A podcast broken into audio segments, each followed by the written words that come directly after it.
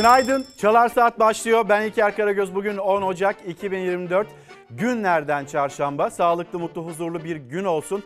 Nasıl bir gün başlıyor İstanbul'da? Şöyle hemen bir gösterelim. Dışarıya bir bakalım. Fırtınalı bir gün olduğunu söyleyelim. Sonra e, Marmara kelimenin tam anlamıyla buz kestiği, okulların tatil edildiği iller ve ilçeler var. Buranın da notlarını paylaşacağız. Sokak lambalarında gördüğünüz gibi dalga dalga o yağışın ve soğuk havanın da keskin bir soğuk havanın da olduğunu söyleyelim. Ee, İstanbul'da durum bu. Memleketinizden bize lütfen haberlerde ulaştırın. Instagram'ı sonra X hesabımızı görüyorsunuz. Başlığımızda hemen en başta söyleyelim. Haberiniz olsun. Bugün 10 Ocak 2024 Çarşamba derken bir yandan da her sene 10 Ocak Çalışan Gazeteciler Günü olarak kutlanır. Ortada kutlanacak bir durum çok uzun bir süredir olmamasına rağmen çalışan gazeteciler değil de çalıştırılmayan gazeteciler günü desek belki çok daha doğru olacak. Bir de gazeteler hemen gelsin yönetmenimizden Şeynaz abla teşekkür ederim. Gazete Pencere manşetine bakalım hep birlikte böyle bir günün arifesinde İyi Parti'den AK Parti'ye geçen bir isim vardı. Nebi Hatipoğlu. Olur mu canım öyle şey ben bindiğim araçtan öyle inmem demişti. İlk inen de kendisi oldu. Çok da hızlı indi. E, Eskişehir'e hızlı trenle geldi. Bir eliyle e, Bozkurt işareti, diğer eliyle Rabia işareti yaptı. AK Parti'nin Eskişehir Büyükşehir Belediye Başkanı adayı. Vaatlerine rüşvetle başladı diyor gazete pencere. Kendince iyi bir şey söylediğini zannetti. 10 Ocak Çalışan Gazeteciler Günü'nün öncesinde yerelde çalışan gazeteciler onların dertlerini anlatırken belediye başkanı seçilirsem, Büyükşehir Belediye Başkanı olarak seçilirsem her ay bir asgari ücrette ben vereceğim dedi ve bunu aslında iyi niyet gibi söylerken teklif ettiğinin rüşvet olduğunun farkına varamadı. Neden varamadı? Çünkü cümlesini şöyle tamamladı. Bilmiyorum hoşunuza gitti mi? Bunu konuşacağız yeni günde. Bolca haberle birlikte, haberiniz olsun başlığıyla birlikte. Bilemiyorum kimin hoşuna gider böyle bir yaklaşım ama gazetecilerin hoşuna gitmez mesela rüşvet teklif edilmesi onu konuşacağız. Şimdi bu konuyu bu başlığı hemen alalım. Çorum'a geçmiş olsun diyelim. E, gece yarısı e, bir panik yaşandı. Çorum Mecit özünde 4,2 büyüklüğünde bir deprem yaşandı. İnsanlar geceyi endişe ve panik içinde geçirdiler. Geçmiş olsun diyelim. Fakat bir uyarı da var bu haberin içinde. Lütfen dikkatle takip edin.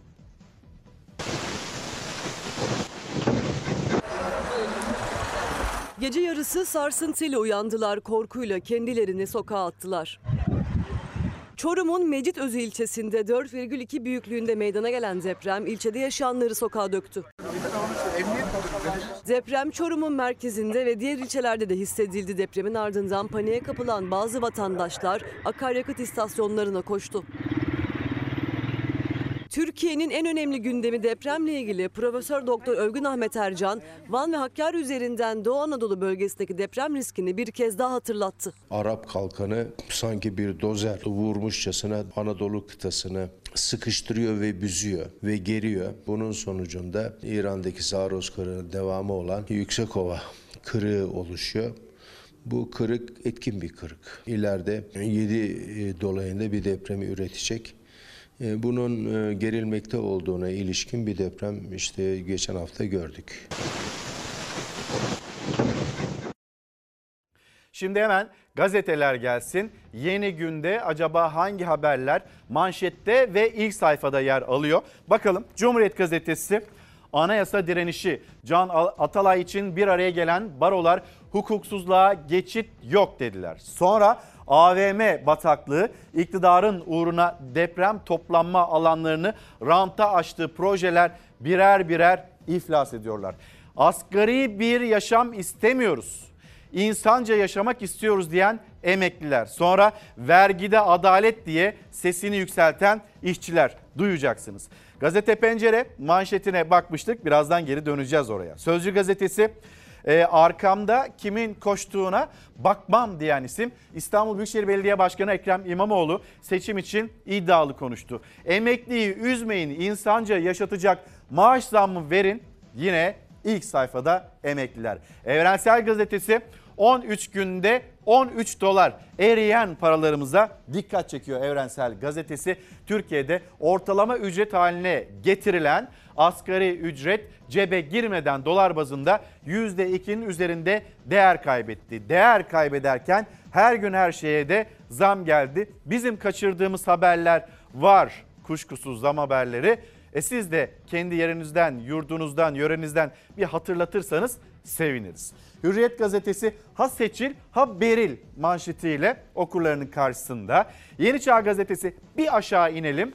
Emeklilerin feryadına iktidar kulağını tıkadı. Peki eğer böyle bir durum varsa acaba hani Deva Partisi Genel Başkanı Ali Babacan'ın da söylediği gibi seçmen, emekliler, çalışanlar, asgari ücretliler, çiftçiler yerel seçimlerde bir sarı kart göstermeyecekler mi acaba? Bu şekilde hani görmezden gelinecek ve seçmen de susacak mı acaba? Ne dersiniz? Bir gün gazetesi dert rantsa dağı aşarlar manşeti. Posta gazetesi son şarkıdaki söz ah öldüm ben yürek yakan haberler de var memleketten kaza haberlerinin içinde. Milliyet gazetesi sitelerde aidat krizi bunu yaşıyor musunuz ya da nasıl bir şekilde yaşıyorsunuz bizimle paylaşır mısınız? İstanbul'da lüks sitelerde 120 bin liraya ulaşan aidatlar normal sitelerde de kiralarla yarışır hale gelince siteleri terk eden insanlar, evlerini değiştirmek zorunda kalanlar işte Milliyet Gazetesi'nin manşetinde siyasi haberiyle birlikte. Bu arada 9. kez dedelik sevinci e, burada Cumhurbaşkanı Erdoğan'ın 9. kez yaşadığı o sevinçte yer alıyor. Karar Gazetesi provokasyon mevsimi yeni notlar, yeni bilgiler var. Fatih Camii'nde dehşet diye de haberleştirildi. Bir provokasyon olarak diye de haberleştirildi. Kim bu kişi? Savcıya verdiği ifade ortaya çıktı. Birazdan o da ekranlarınıza gelecek. Neyle devam edelim? E, buz kesen havayla devam edelim isterseniz. Bir kez daha dışarıya bakalım. Belki şu anda aramıza Çalar Saat'e katılmış olan izleyicilerimiz vardır. İstanbul'da durum bu. Aydınlık henüz gelmedi. Biliyorsunuz zaten yaşıyoruz. Saatler 8.06'yı gösterirken güneş yüzünü gösteremiyor.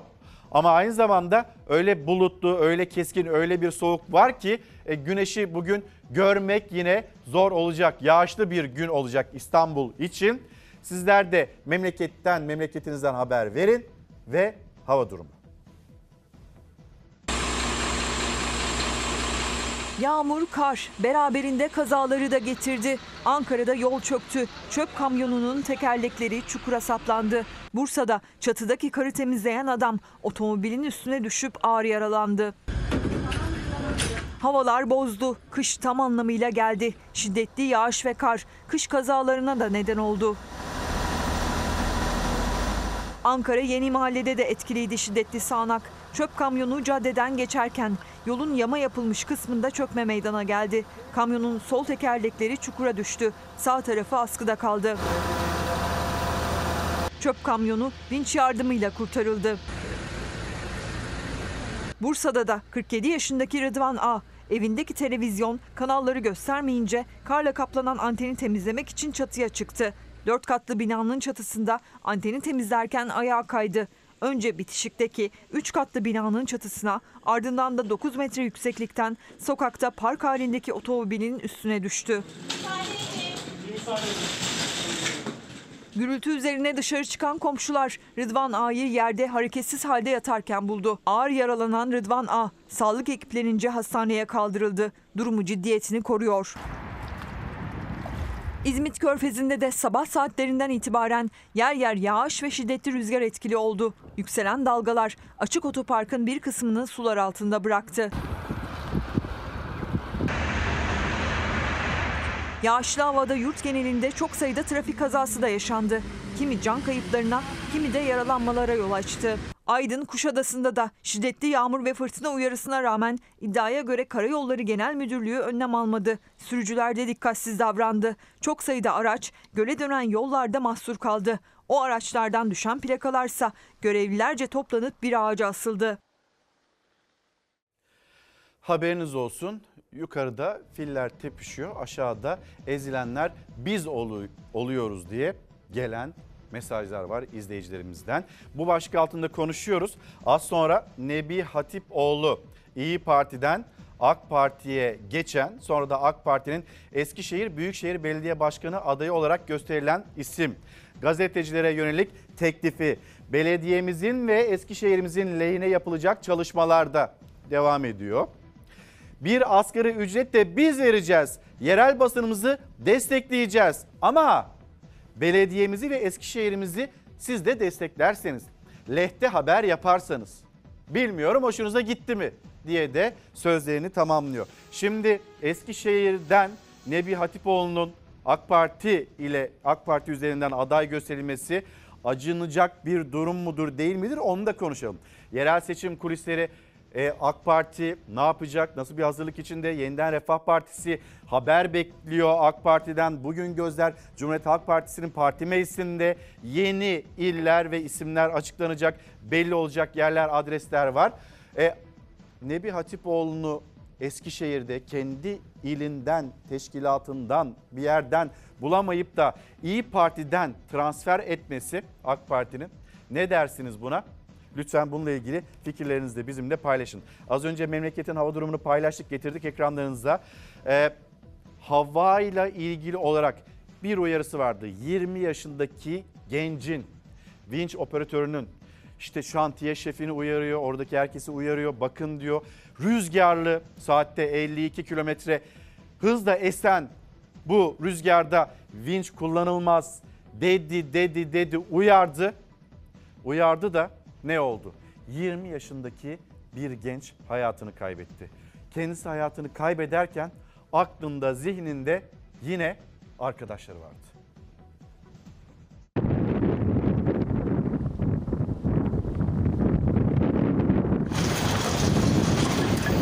İhmal vardı, rüzgar vardı. Benim kardeşim katledildi. İnşaatlarda mesai arkadaşlarıyla paylaştığı videolarla tanınıyordu 20 yaşındaki vinç operatörü Mert Bayat. İddiaya göre şiddetli rüzgara rağmen çalışmaya zorlandı. Vinç devrilirken de yine arkadaşlarını düşündü. Yaptığı hamleyle vincin yönünü değiştirdi. Kendi öldü, arkadaşlarını kurtardı. Manisa Kula'da TOKİ inşaatında çalışıyordu Mert Bayat, vinç operatörüydü. Rüzgar etkisini arttırınca amirini uyardı. Abi bak rüzgar 50'nin üstüne çıkıyor. Bunun risk olduğunu biliyorsunuz. Bu riski ben almam. Siz alıyorsanız yazın bana bir izin. Yavaş yavaş atın güvenli bir şekilde. Abi rüzgarın riskin güveni olmaz. Rüzgarın 50'nin üstünde gösteren şeyi de zaten savcıya verdik. İş güvenliği diye bir şey yoktu. Kapanmaz demiyorum abi yetki sizde. izin vermek sizde. Tamam abi. Diğer kalıptan bir resim atsana kardeş. Orayı yavaş yavaş bitirmemiz lazım. Tüm program alt üst olacak. Dikkatli çalış kardeş. Tamam abi. Yazışmalara göre amiri vinç operatörünün can güvenliğini riske atarak onu çalışmaya zorladı. Oysa Mert Bayat rüzgarın hızını gösteren cihazın fotoğrafını bile attı. En fazla 45 olması gerekirken saatte 50 kilometrenin üstüne çıkmıştı. 20 yaşındaki vinç operatörü rüzgar nedeniyle devrilen vinçte can verdi. Son anda yönünü değiştirdiği için daha da büyük bir faciadan dönüldü. Arkadaşlarını kurtardı. Bu bir fıtrat değil, bu bir kader değil. Altta e, iş yapan taşeronların baskısıyla e, hızlı üretim yapmaya çalışırken hava şartlarının da etkisiyle kulevinç kırıldı ve e, iş cinayeti yaşandı. Benzer kazalar daha önce de yaşandı. Diske bağlı Dev Yapı İş Sendikası kader değil cinayet dedi. İşçinin ailesi de savcıya yazışmaları teslim etti, hukuk mücadelesi başlattı. İş güvenliği uzmanı ve firma sahibi gözaltına alındı. Rüzgar makineyi deviriyor. Benim kardeşim sadece ihmal yüzünden öldü.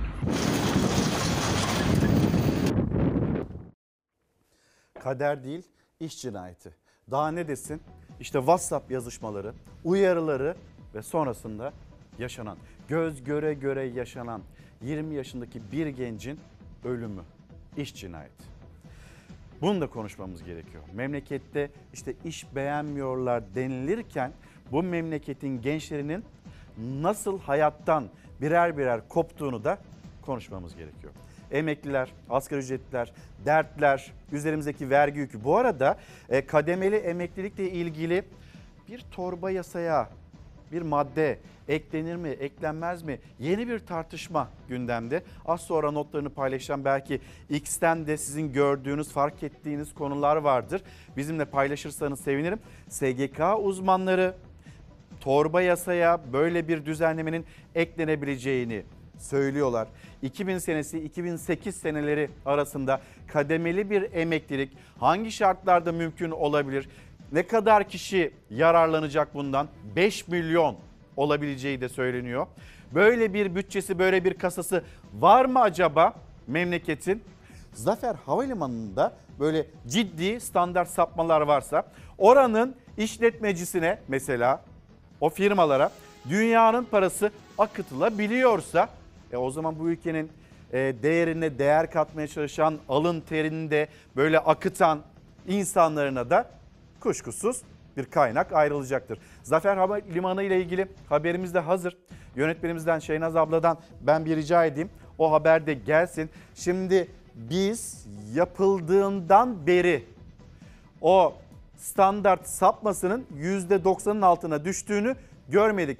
%96 saptı, %97'ye vurdu, %93'lerde olduğunu şimdi görüyoruz. Zafer Havalimanı mı diyeceğiz? Zarar Havalimanı mı diyeceğiz? Artık ne diyeceğimizi şaşırdık. Standart sapma, buradaki sapma artık %93. Ne kadar yolcu garanti edildi?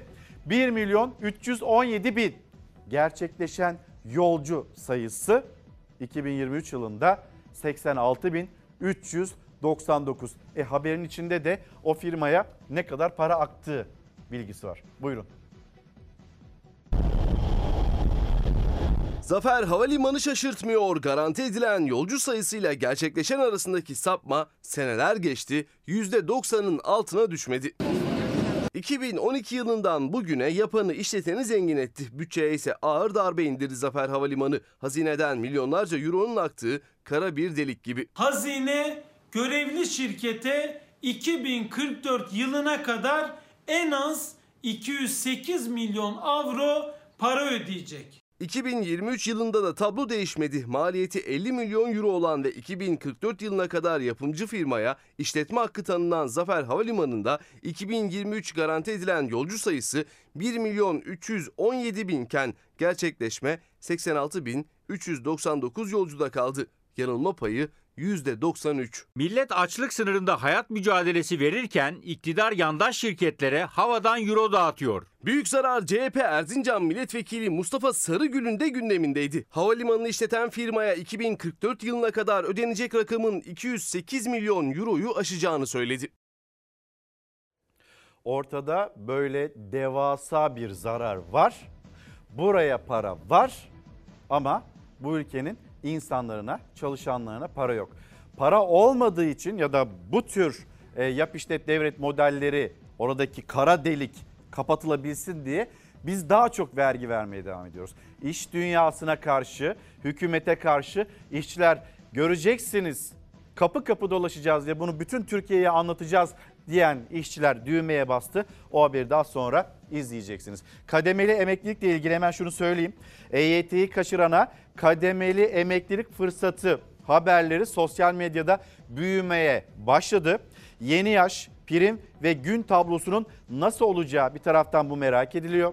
Bir taraftan torba yasanın içine böyle bir e, düzenlemenin eklenip eklenmeyeceği bunlar da konuşuluyor. Yaklaşık 5 milyon kişinin kademeli emeklilikten faydalanabileceği de dillendiriliyor. Birazdan yine detaylandırırız. Ayrıca kademeli emeklilik bekleyenler hani çıkmaz gibi bir görüş, düşünce varsa EYT ile ilgili ne olduğunu tekrar hatırlatayım mı? Ben burada bu görevde olduğum sürece sakın bana getirmeyin demişti Cumhurbaşkanı. Çıktı mı? Çıktı. Eksikleri var peki ama neticede EYT çıktı mı çıkmadı mı? Dolayısıyla kademeli emeklilikte de bakılır seçim sonuçları, anketler ne der? Anketlerin söylediğine göre vatandaşa, vatandaşın isteğine dokunacak vaatler gündeme gelir mi? Herkesten, e, muhalefetten belki de daha hızlı gündeme gelebilir onu söyleyelim. Şimdi Ee, bir yangın haberiyle devam edeceğiz. Memleket haberleri, siyaset haberleri, ekonomi haberleri derken e, o yangının haberi de film platosundan geldi. İşte yaşananlar.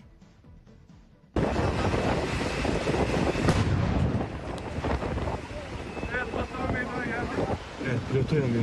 Orada film platosu var yanıyor. İnşallah bir an önce söndürülür. Zaman zaman patlamalar da yaşandı. İtfaiyeciler yaralanma tehlikesi atlattı. Dev film platosu alevlere teslim oldu. İki kişi dumandan etkilenerek hastaneye kaldırıldı. Evet, itfaiyeler şu an çalışıyor. Müdahale ediyorlar. İçerideki görüyorsunuz. İstanbul Arnavutköy Yassören mahallesinde 26 bin metrekare alana kurulu dizi ve film çekimleri için kullanılan platoda gece yarısı yangın çıktı. O yangın hızla büyüdü. Üst kattaki idari binadan alevler yükseldiği sırada set çalışanları film çekimi için platodaydı. Çalışanlar hızla platoyu terk etti. Bazı set malzemelerini de dışarı taşıdılar. İstanbul'un birçok noktasından itfaiye ekibi sevk edildi yanan platoya. İtfaiyeciler alevlere müdahale etmekte zorlandı. Yağış vardı ama rüzgar da vardı. Rüzgarla birlikte alevlerin önüne geçmek güçleşti.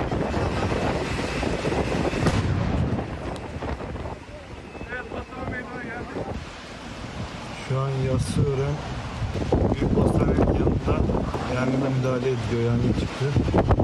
Büyük ihtimal orada piloto var. Piloto yanıyor şu an. Büyük korku yaşatan yangın bir buçuk saatlik çalışmayla söndürüldü. Dumandan etkilenen iki kişi kontrol amaçlı hastaneye kaldırıldı. Yangının çıkış nedeni araştırılıyor. Jandarma inceleme başlattı. Pilotosu hava olarak aktif halde. Bizler bu filmleri çekiyor normalde. Necla Hanım günaydın.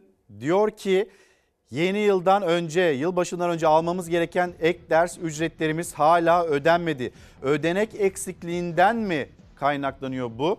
Haberiniz olsun etiketi altında bize bunu e, yazmış. Bizler de bunun takibini yapalım. Sonra e, Kemal Bey günaydınlar. Yazdıklarım bilirkişi heyeti raporlarıyla da kanıtlıdır. Bir maden firmasından, yabancı bir maden firmasından ve o maden firmasının bölge halkını zehirlemesinden söz ediyor. Kemal Bey bu habere bakalım bizde.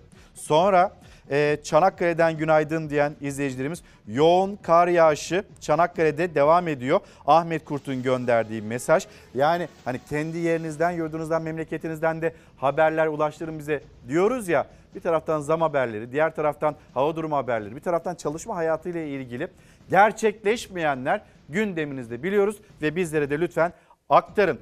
Haberiniz olsun diye bize söyleyin. Biz de haberiniz olsun diye hükümete ulaştıralım. Mektubu elden ele sahibine iletmiş olalım. Şimdi yine devam edeceğiz. Memleket haberleri, memlekette yaşanan trafik kazaları.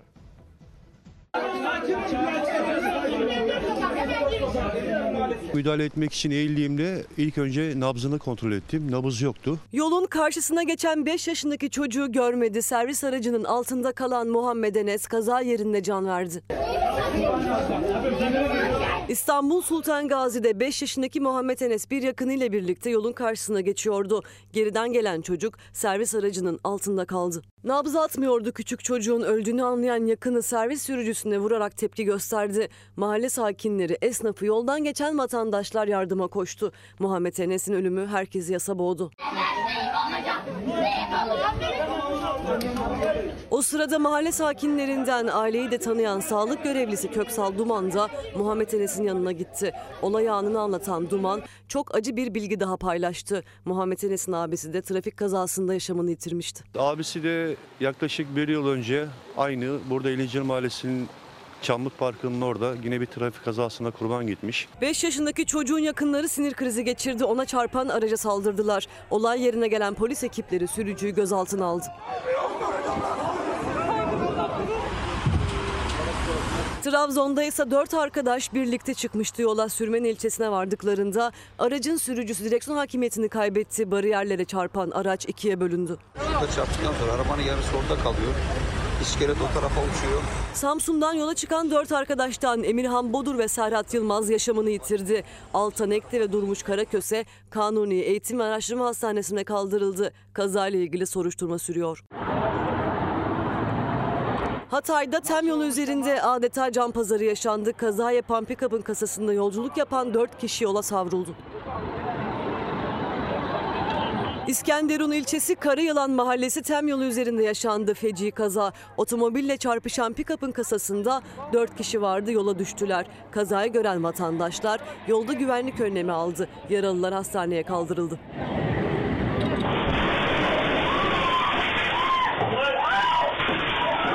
İki gün önce İzmir Buca'da freni boşalan kamyonet yayalara çarpıp telefon dükkanına dalmıştı. Güvenlik kamerası görüntüleri dehşet anlarını gözler önüne serdi.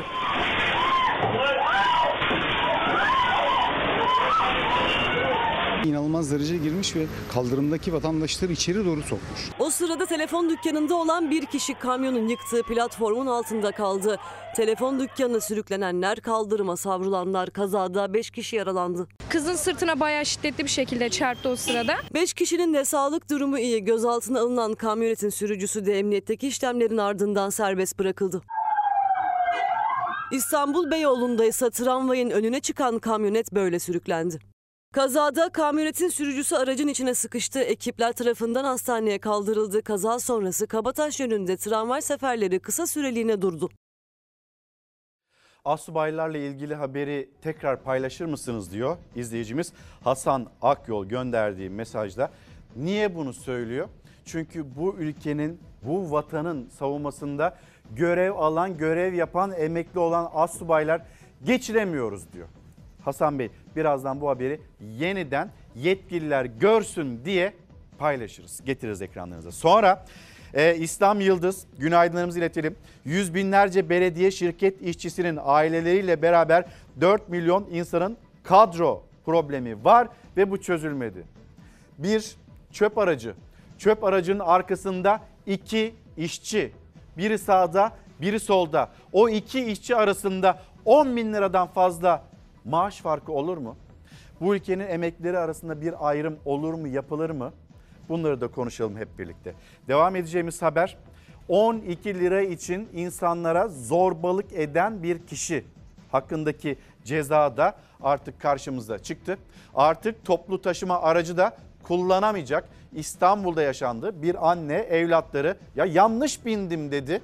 İnmeye çalışırken o 12 lirayı almaya çalışan kişi zorbalık ve sonrasında olanlar. Stop. Stop. Yok. Parayı alayım, parayı alayım. Abi vur ya ne Bir daha vur bak. Abi bir daha abi.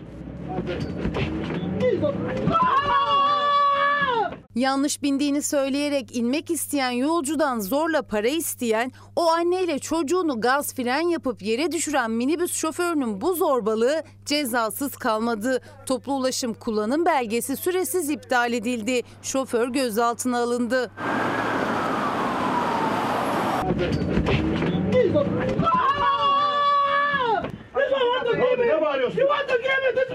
İstanbul Esenyurt'taki bu görüntüler 7 Ocak'tan yabancı uyruklu kadın iki çocuğuyla minibüse bindi. Yanlış hatta olduğunu anlayınca da inmek istedi ama şoför EG izin vermedi. Israrla para istedi. Sonra da anneyle çocuğun yere düşmesine sebep oldu. Görüntüler üzerine polis ve belediye harekete geçti. İstanbul Büyükşehir Belediyesi zabıta ekipleri minibüs şoförünü meslekten men etti. 12 lira almak için anneyle çocuklarını bu tehlikeyi yaşatan şoföre 2052 lira para cezası kesildi. Kasten yaralama suçundan da gözaltına alındı şoför EG. Para cezası ise zabıtayla kalmadı. Fazla yolcu aldığı, trafik güvenliğini tehlikeye soktuğu gerekçeleriyle de 1920 lira trafik cezası kesildi. EG adli kontrol şartıyla serbest kaldı. Efendim Türkiye'yi ayağa kaldırmıştı. Futbol tarihine, Türk futbol tarihine kara bir leke olarak da geçmişti. Tehdidi herkes duydu orada ama bu dava ertelendi. Hakim karşısına çıktılar. Dava ertelendi ve Halil Umut Meler orada görev yapan Ankara gücü e, karşılaşmasında görev yapan hakemler, orada yaşananlar kimler ne söyledi?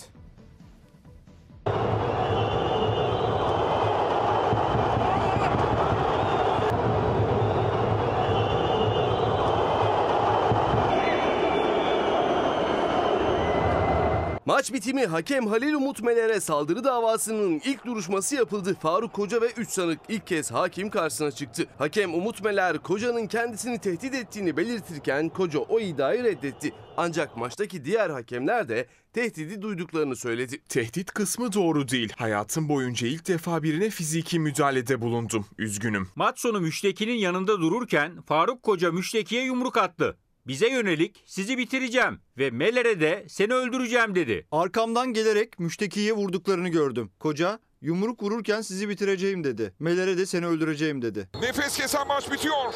11 Aralık'ta yaşanan saldırı Türk spor dünyasını sarstı. Ankara Gücü Kulübü Başkanı Faruk Koca maç bitiminde hakem Halil Umut Meler'e yumrukla saldırdı. Ardından yanındaki kişiler yere düşen hakeme tekmeler attı.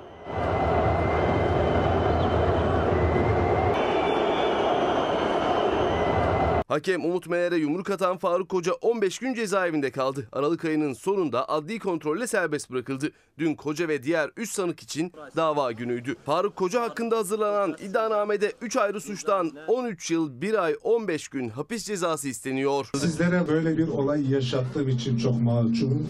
Çok üzgünüm. Benden beklenmeyen bir şeydi. Olayın failleri dün ilk kez hakim karşısına çıktı. Üzgün olduklarını söylediler. Davada söz alan hakem Halil Umut Meler, olayın iddianamede anlatıldığı şekilde gerçekleştiğini, kocanın tehdit sözünü duyduğunu, şikayetçi olduğunu ve davaya katılmak istediğini belirtti. Faruk Koca tehdit suçlamasını kabul etmedi ancak maçta görevli diğer hakemler söz konusu tehdidi duyduklarını söyledi. Dört sanığın yargılandığı dava 28 Şubat'a ertelendi.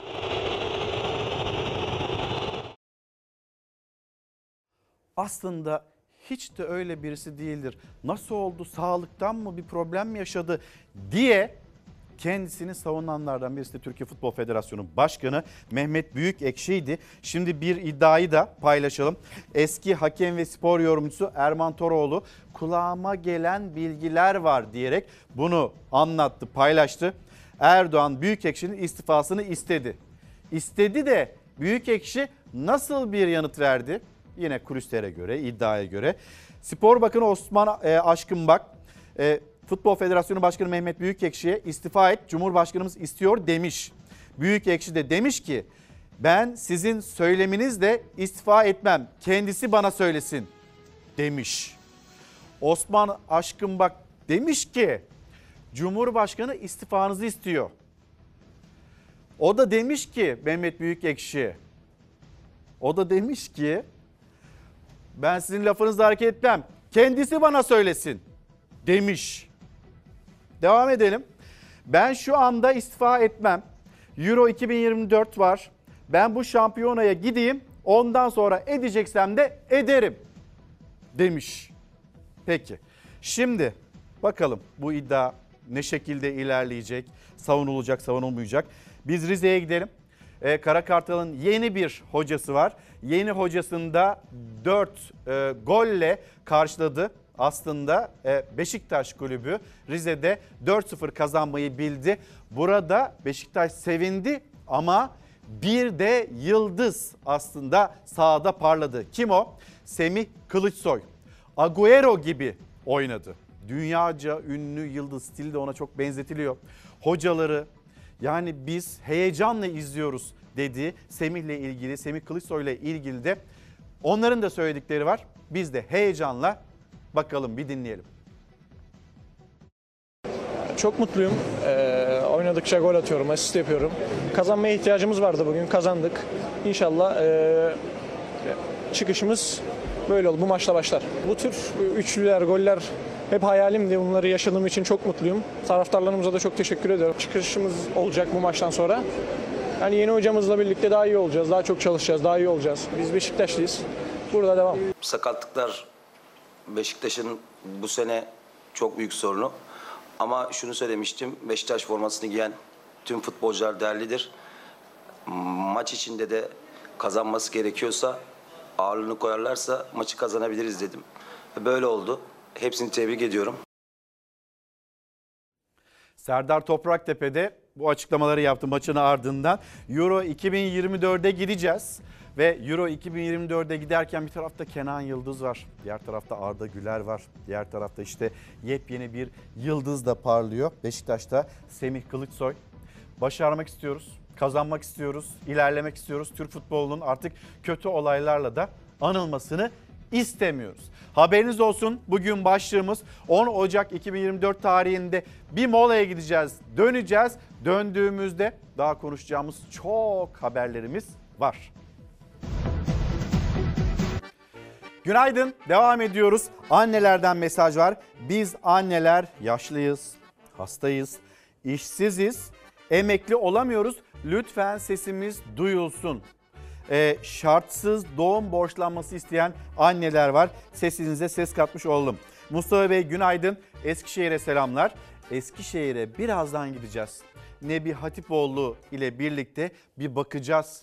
Ee, AK Parti'nin Cumhur İttifakı'nın desteklediği aday neyi vaat etti ilk günden hem de böyle 10 Ocak Çalışan Gazeteciler gününden hemen önce gazetecilere ne vaat etti kendisi bir de sonra sordu.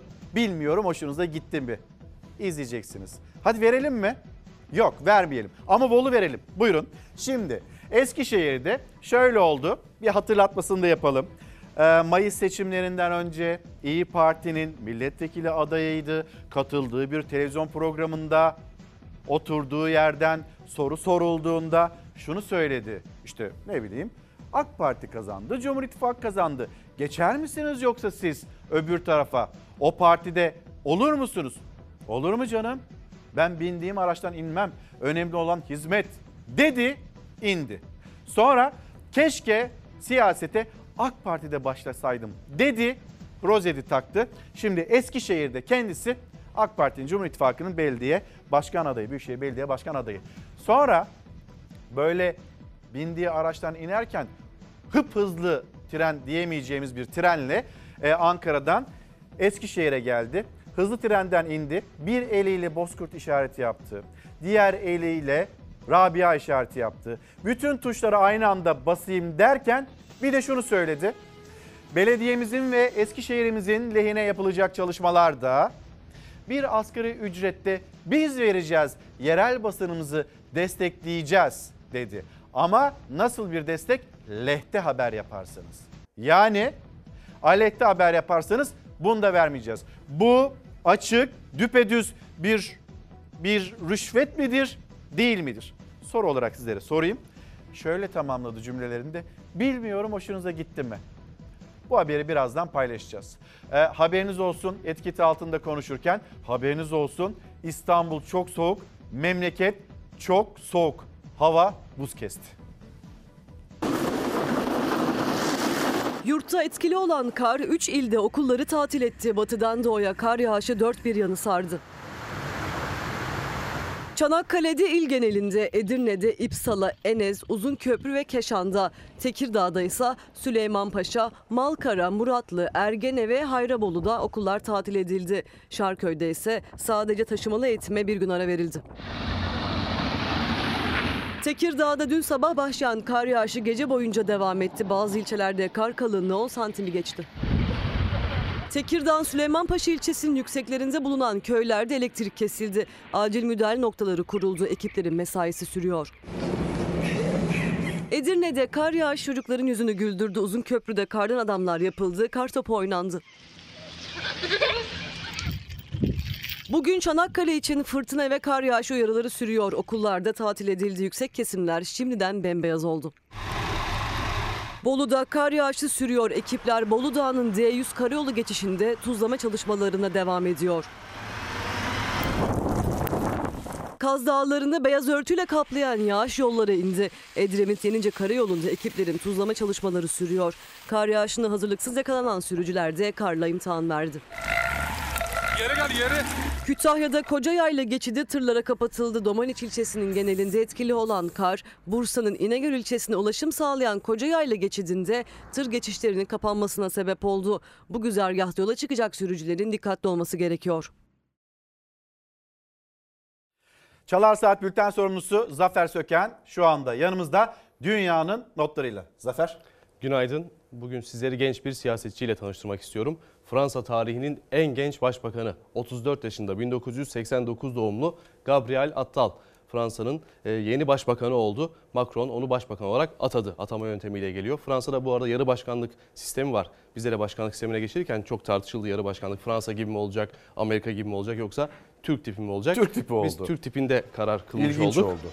Evet, Fransa'nın yeni başbakanı da Gabriel Attal burada. Biz tabii genç siyasetçi deyince 55 yaşındaki isimlere genç siyasetçi diyoruz ama neredeyse onların oğlu yaşında aslında Gabriel Attal. 34 yaşında ki daha önce kendisi Eğitim Bakanlığı yaptı Fransa'da. Milletvekilliği görevinde bulundu ve hükümet sözcüsüydü. Fransa'nın şimdi bugüne kadarki en genç başbakan olarak da görev yapacak. Görevi devraldı. İlk konuşmasında da biraz heyecandan elleri titriyor hatta kamerada yansıyan görüntülerde o da vardı ama e, kendisi bu şekilde Fransa siyasetinin en genç yüzlerinden biri olarak e, başbakanlık görevine başladı. Dünya onu belki daha çok konuşabilir. Macron'dan sonra yeni cumhurbaşkanı adayı olur mu olmaz mı bilmiyoruz ama dediğim gibi bizde o genç dediğimiz siyasetçilerden çok daha genç bir e, başbakanı var artık Fransa'nın. Buradan da Amerika Birleşik Devletleri'ne geçebiliriz. Tamam, istersen. geçelim. Amerika Birleşik Devletleri'nde çok konuşulan bir e, operasyon vardı. New York'ta bir sinagogun altında kaçak tüneller bulundu. Polis bu tüneller niye inşa edildi? 6 ay önce inşa edildiği iddia ediliyor. Niye inşa edildi onu araştırıyor şimdi. Çünkü o tünellerin içinde işte bebek puseti bulundu. Kirli eski yataklar bulundu. Ve o sırada o tünelleri kapatmak için polis baskın düzenledi ve tünelleri kapatmak için sinagoga, sinagoga girdi. Ve onlara polise mukavemet gösteren işte bir grup 10 kişilik bir grupta gözaltına alındı. Bu tünellerin neden inşa edildiği henüz bilinmiyor ama e, Amerika bunu konuşuyor. Niye bu tüneller inşa edildi? Buradan başka bir amaç mı vardı? illegal bir amaç mı vardı? Tüneller yasa dışı. Yani yasa dışı bir şekilde sinagogun altında tüneller inşa edilmiş. E, neden inşa edildiği ortaya çıkacaktır. Çıkınca paylaşırız ama dediğim gibi Amerika bunu konuşuyor ve çok Yani bir spekülasyon da akıl var. sır da erdirilemedi galiba değil mi? Yani niye böyle bir tünel var diye. E, o Evet. yüzden anlamaya çalışıyorlar. Yani bir amaç, bir plan neyse onu öğrenmeye çalışıyorlar. Onu öğrenmeye çalışıyor ve Amerika'da çok dediğim gibi komplo teorileri var bu tünellerle ilgili. E, polis soruşturması tamamlanınca detayları biz de burada paylaşırız ama şimdiden e, haberimiz olsun diye burada aktarmak isterim. Peki. Almanya'ya geçelim. Almanya'da Berlin'de, Hamburg'da, Köln'de, Bremen'de çiftçiler her bir kentte yaklaşık 2000 traktörle yolları kapattılar. Onların derdi neydi?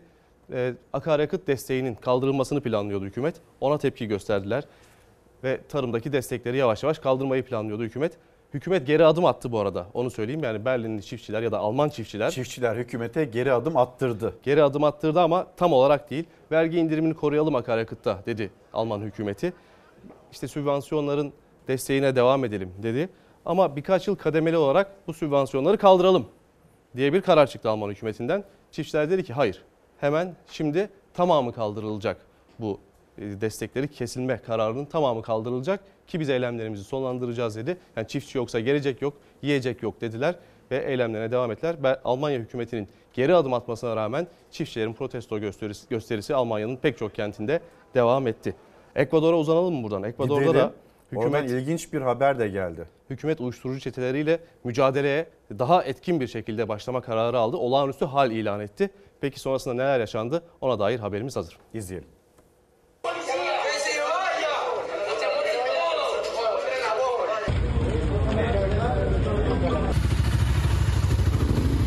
Zehir tacirleri Ekvador'un ulusal güvenlik sorunu haline geldi. Ülkede uyuşturucu çetelerine karşı olağanüstü hal ilan edildi. Bunun üzerine yüzleri maskeli bir grup canlı yayın sırasında televizyon kanalı bastı. Gazetecileri rehin aldı. Ekvador'da sokakların kontrolünü sağlamakta zorluk yaşayan hükümet ülkenin kontrolünü narko teröristlerden geri alacağız diyerek çetelere savaş açtı. Ülkede olağanüstü hal ilan edildi. Devletin çetelerle mücadele mesajı sonrası hapishanede bulunan bazı çete liderleri ortadan kayboldu. Çeteler ve kolluk güçleri arasında gerilim başladı. Olağanüstü hal ilanının üzerinden geçen saatler sonra yüzleri maskeli silahlı saldırganlar canlı yayın sırasında bir televizyon kanalını bastı. Çok sayıda gazeteci ve çalışanı rehin aldı. Kısa sürede kanalın yayını kesildi. Televizyon kanalı binasından silah sesleri yükseldi. Ekvador polisi binaya girdi. Polis baskından yaklaşık 30 dakika sonra televizyon stüdyosuna ulaştı. Çalışanların güvenliğinin sağlandığı ve çok sayıda kişinin gözaltına alındığı açıklandı. Ekvador'da tansiyon hala çok yüksek. Şimdi bir yangın, batarya yangını. Evet Amerika Birleşik Devletleri'ne gideceğiz. Bu e-bisiklet, e-scooterların, e, Evet. bataryaların neden olduğu yangınları çok veriyoruz. Yine öyle bir görüntü. Allah'tan burada belirteyim hemen. E, mağaza kapalıymış. Yani iş saatleri sona erdikten sonra bir e-bisiklet satılan mağazada batarya durup dururken bir bisikletin, elektrikli bisikletin bataryası durup dururken alev alıyor ve ardından işte 20 saniye içinde hemen yayılıyor ve 2,5 dakikada tüm dükkanı e, Ama şimdi çevirebiliyor. genelde böyle şarj sırasında oluyordu. O görüntüler Yani şarja bırakılmış geliyordu. gibi görünüyor burada da daha Ha. çok e, duvara yakın kısımda. Orada şarj etmek isterken herhalde zamanla onların e, şarjı bitiyor. Şarj etmek isterken böyle bir yangın çıkmış. Kimse yaralanmamış.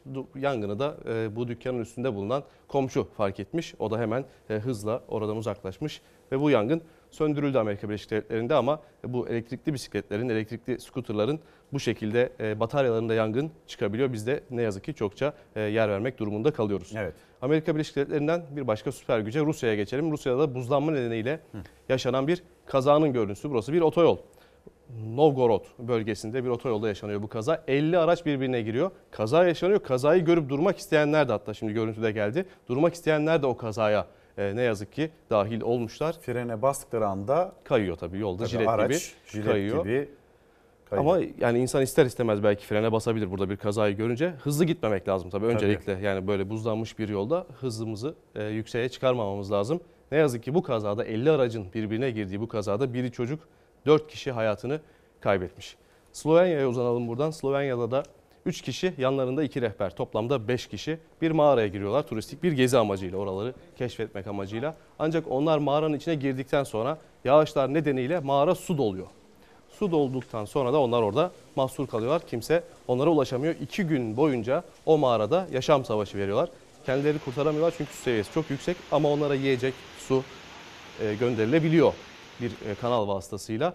İki günün ardından bahsettiğim gibi suyun yüksekliği bu seviyede. İki günün ardından o mahsur kalan Slovenya'da 5 kişi, ikisi rehber 5 kişi de kurtarıldı dün gece saatleri itibariyle. Onlara da geçmiş olsun diyelim. Yine bir kurtarma operasyonu vardı. Bu da Amerika Birleşik Devletleri'nde, Kaliforniya'da Baldi Dağları'ndan e, bu, buradan geçerken bir kadın aracının kontrolünü kaybediyor ve uçuruma yuvarlanıyor. 60 metre uçuruma yuvarlanıyor.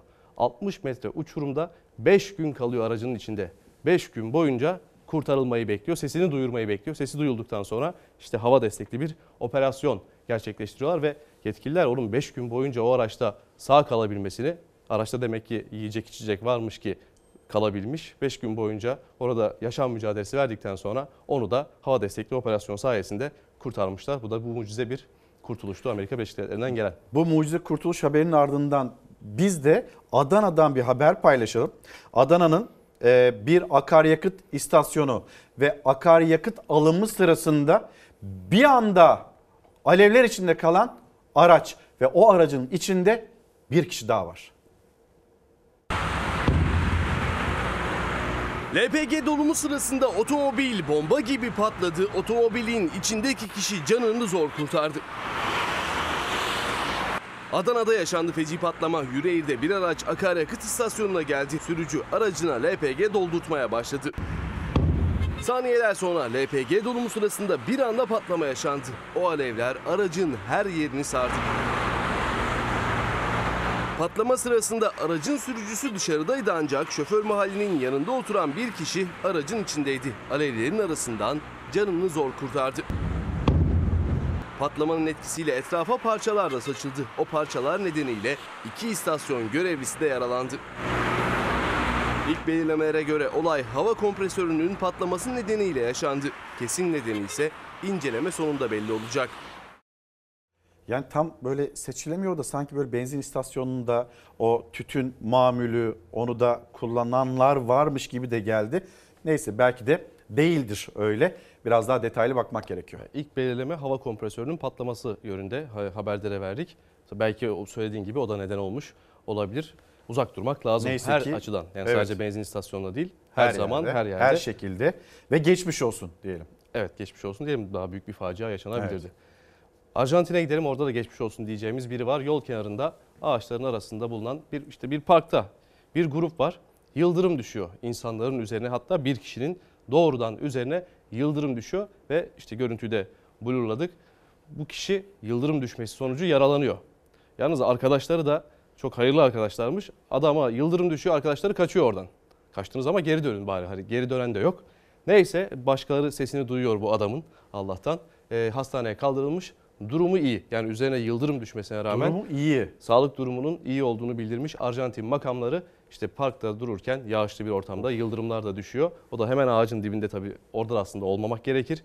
Üzerine yıldırım düşmüş, yaralanmış. Hastanede durumu iyi. Ona da geçmiş olsun diyelim. Brezilya'dan da yine Amerika kıtasında kalarak, Güney Amerika'da kalarak Brezilya'dan bir e, gelen görüntü. Burası normal bir karayolu. Bu da bir aracın kamerası ve karayoluna beklenmeyen bir iniş. Bir helikopter acil iniş yapmak durumunda kalıyor. En müsait de orayı buluyor ve neyse ki hiçbir aracın, Zafer hiçbir yine öyle insanın... görüntüler getirdin. Hepsi böyle bir film karesinden çıkmış gibi. Evet ama gerçek. Evet. İşte burası da Brezilya'da işte bu helikopterin acil iniş yaptığı yer. Burada da kimse yaralanmamış. Bu da ilginç. Pilot yani biraz tabii araçta helikopterde daha doğrusu hasar var ama kimsede bir yaralanma yok. Yani ufak sıyrıklar dışında kimsede bir yaralanma yok. Dediğim gibi o kadar da olsun. Hiç kimse yokmuş. Hiçbir araç o sırada denk Bir gelmemiş. pastacılığa toparlar. Helikopterin biraz kırılan aksamları da var gibi ama bir şekilde toparlar. Önemli olan cana gelmesin. Rusya'da ise bir iş kazası. İş kazasının görüntüsü. Metal bir levha var, bir blok. Preslenecek ancak işte o preslenme sırasında o metal blok yukarıdan gelen o iş makinesinin e, hamlesiyle Eyvah. birlikte işçinin üzerine doğru geliyor. Önce ayakları ardından yüzünü o zaten ne kadar sıcak olduğu da buradan görünüyor. Yani alev halinde Topu. kız- kızgın bir metal belli ki. Bu işçi de durumu iyi, yaralı, ayaklarında ve yüzünde yanık oluşmuş ancak durumu iyi onu söyleyebilirim. İçimizi ısıtan bir haber, böyle biraz karamsar haberler verdik. İçimizi ısıtan bir haber Amerika Birleşik Devletleri'nden geldi. Bir buz okey maçı sırasında sahaya oyuncaklar atıldı. Yardımlaşma içindi ve bu bir rekordu. 74.599 oyuncak sahaya fırlatıldı. Harika bir görüntüydü. İzleyelim. Wobbling puck right wing. He scores! Let the sweet cuddly mayhem come in. Gol olduğu taraftarlar sahaya peluş oyuncak yağdırdı. Yeni dünya rekoruna imza atıldı. It's plush pandemonium in Hershey. Amerika Birleşik Devletleri'nde buz hokeyi maçında yaşandı renkli görüntüler.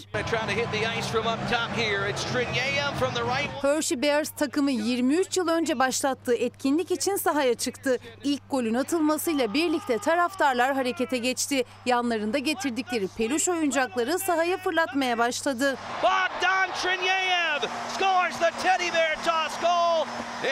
Saha birkaç dakika içinde on binlerce oyuncakla doldu.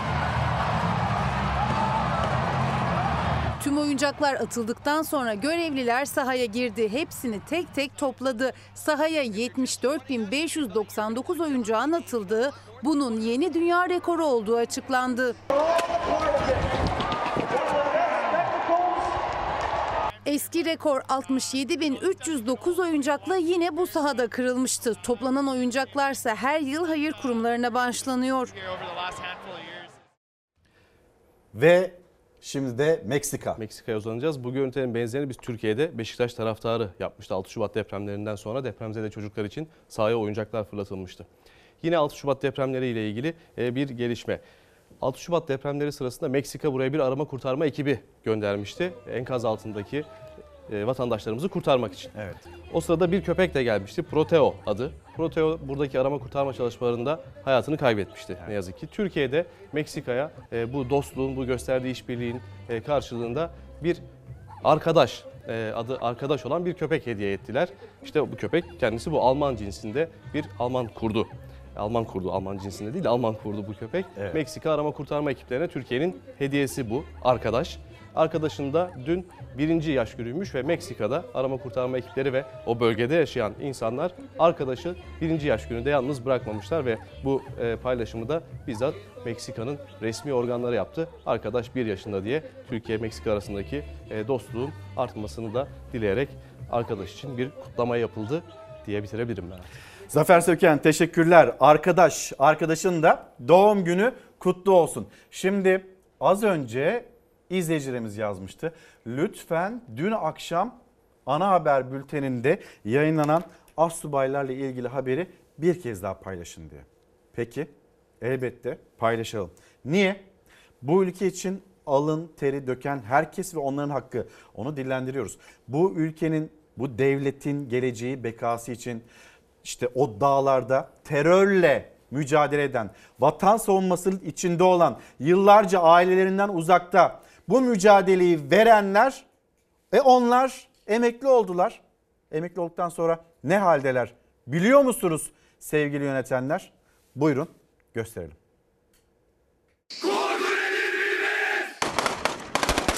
Yıllarca Doğu ve Güneydoğu illerinde operasyon bölgesinde görev yapıyorsunuz. Çocuğunuzu yılda bir defa görebiliyorsunuz. Şu an oğlum üniversiteye gidiyor 6500 lira ev kirası var. Benim aldığım maaş şu an 12.700 TL. Ben hayatta kalmak için ne yapmam lazım? Bordo bereyi takıp dağların kartalları olan, mavi vatanın bekçileri olan kahramanlarımız e, emekli olduktan sonra öyle zor durumlara düştü ki şu an birçoğu AVM'lerde veyahut da sitelerde güvenlik görevlisi yapıyor.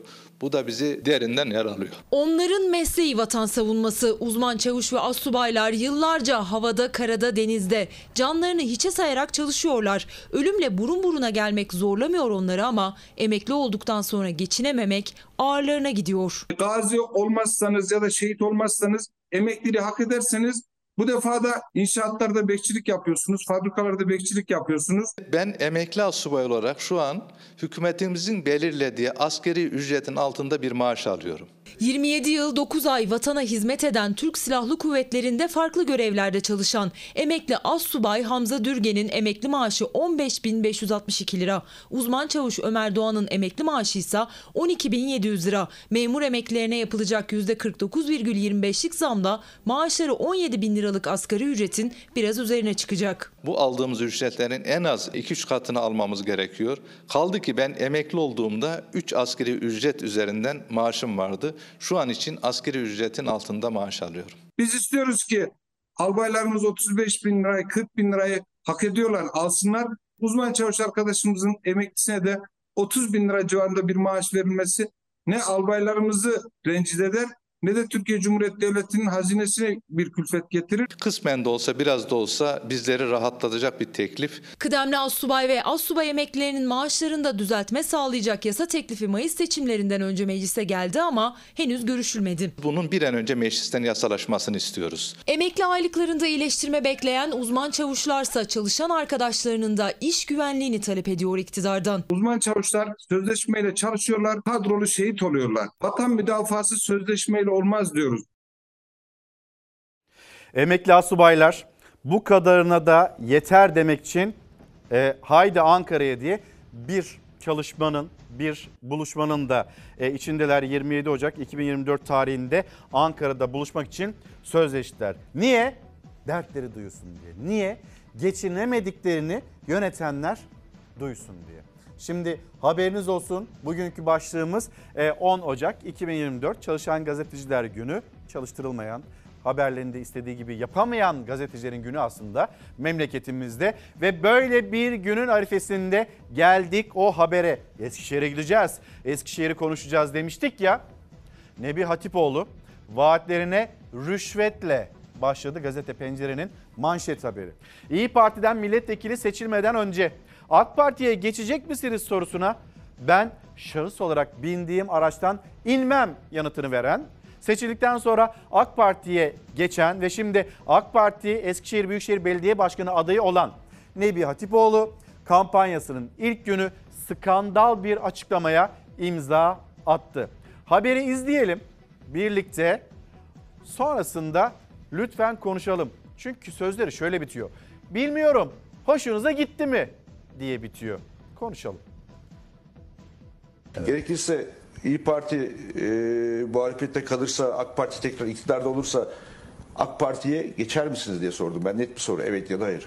Tabii ki geçmem. Ne işim var? Yani AK Parti belediyeciliğinde eğer Büyükşehir Belediye Başkanı olursam büyük bir destek vereceğim genel basına. Mayıs seçiminden önce bindiğim arabadan inmem demişti. Seçimin ardından hızla İyi Parti'den ayrılıp AK Parti rozetini takan Nebi Hatipoğlu, AK Parti Cumhur İttifakı adına Eskişehir'den aday oldu. AK Parti belediyeciliği vurgusuyla yerel gazetecilere verdiği vaatse tepki çekti. Asgari ücret neyse tüm basın mensuplarımıza belediyeden, belediye imkanlarından, belediye şirketlerinden tüm basın mensuplarımıza bir asgari ücrette belediye olarak biz vereceğiz.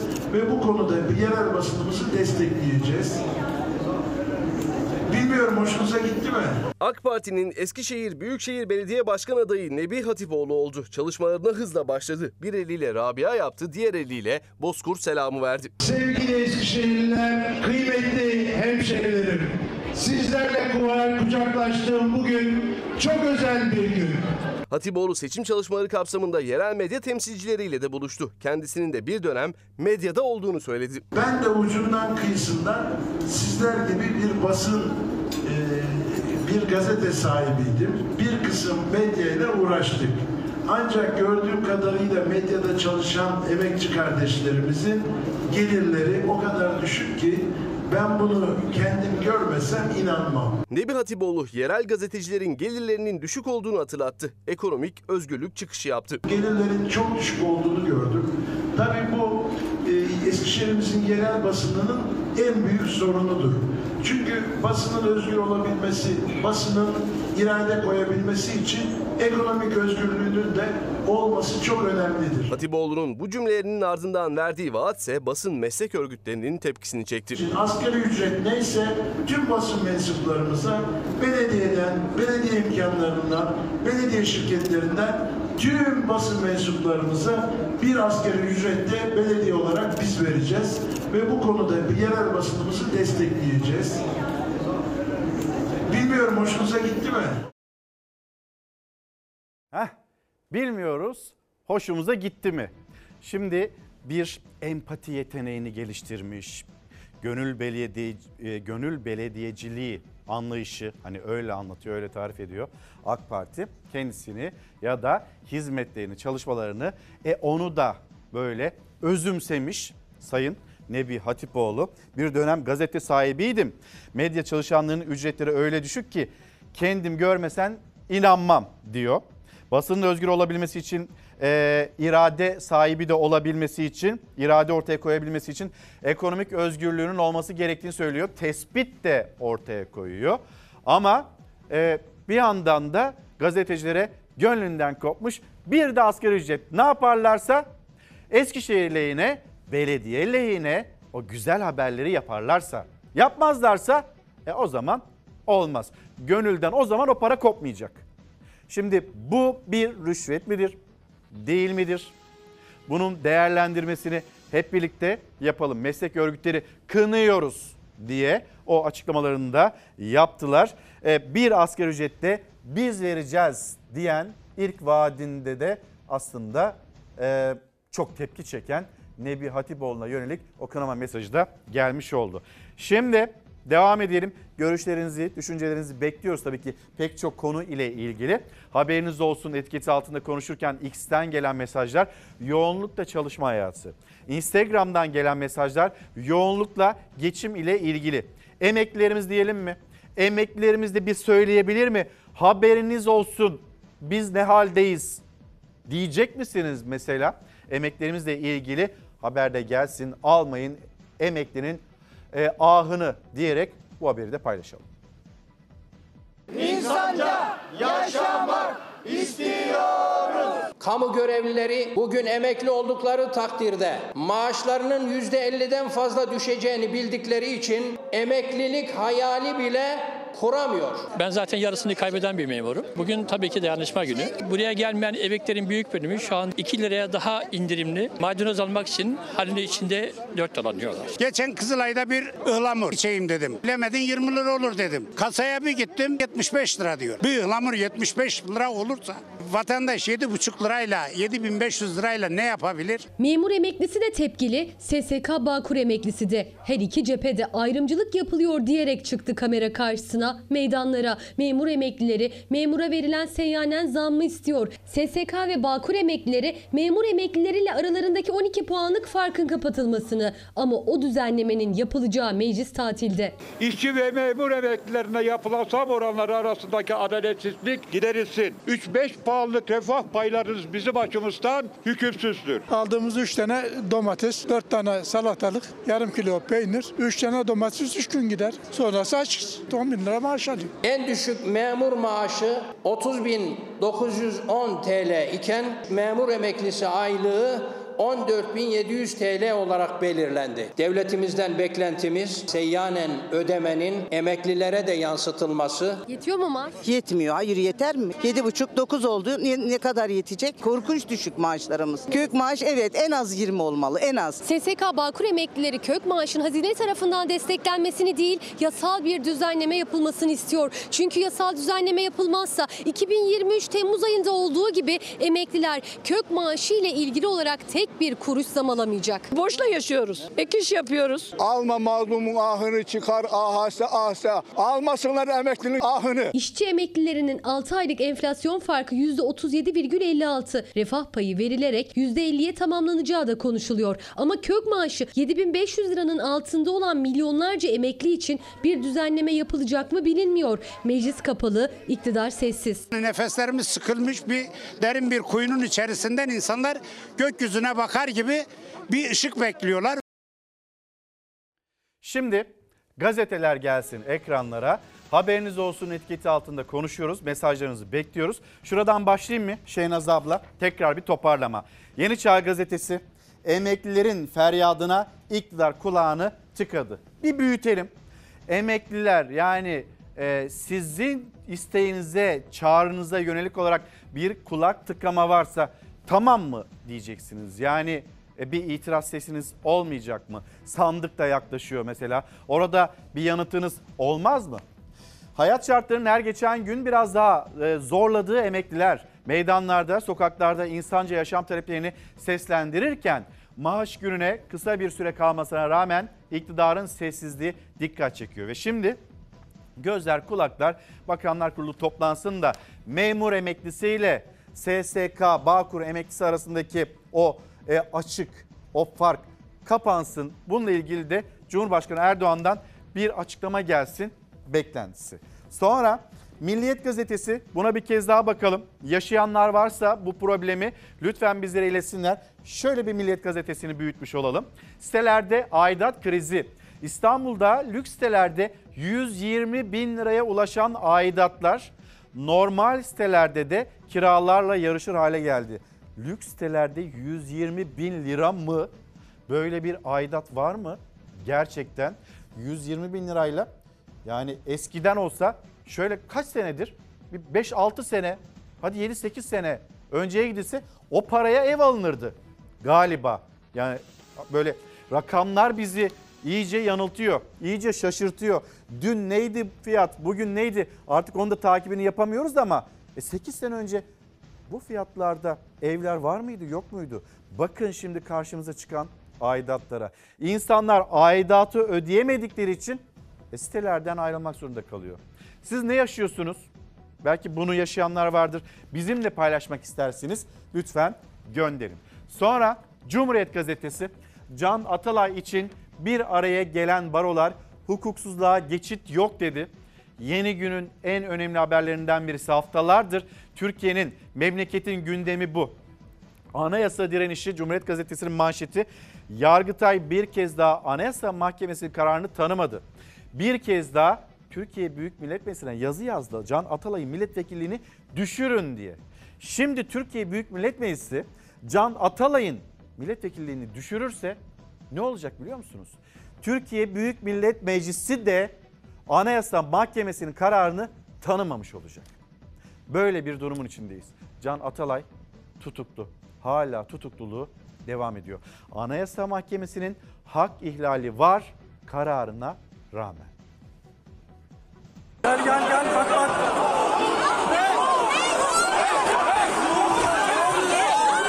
Avukatların Adalet Sarayı'ndaki Can Atalay açıklamasında arbede yaşandı. Bir avukatın çantasını X-ray'den geçirmediği iddiası ortalığı karıştırdı. Avukata dokunmayın. Avukata dokunmayın. İstanbul Barosu avukatları Çağlayan'daki İstanbul Adalet Sarayı önünde Can Atalay için bir araya geldi. Anayasa Mahkemesi'nin hakkında ikinci kez hak ihlali kararı verdiği halde Tip Hatay Milletvekili Can Atalay'ın tahliye edilmemesini protesto ettiler.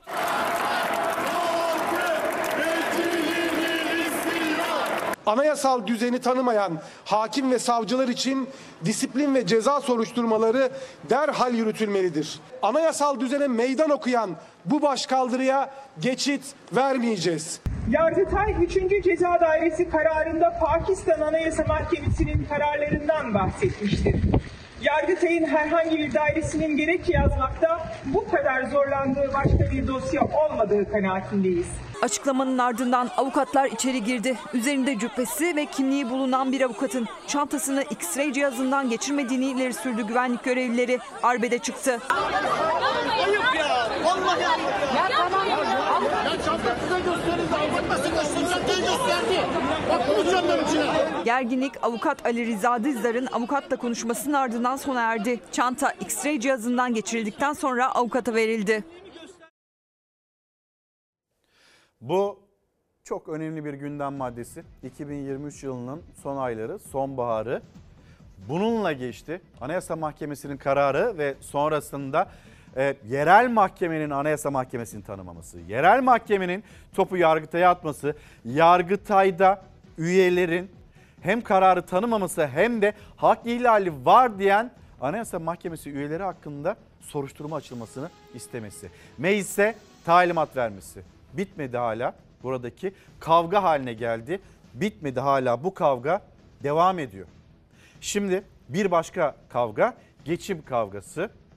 Vergi üzerimizdeki vergi yükü bu ne zaman nasıl kalkacak diye artık işçiler düğmeye bastı.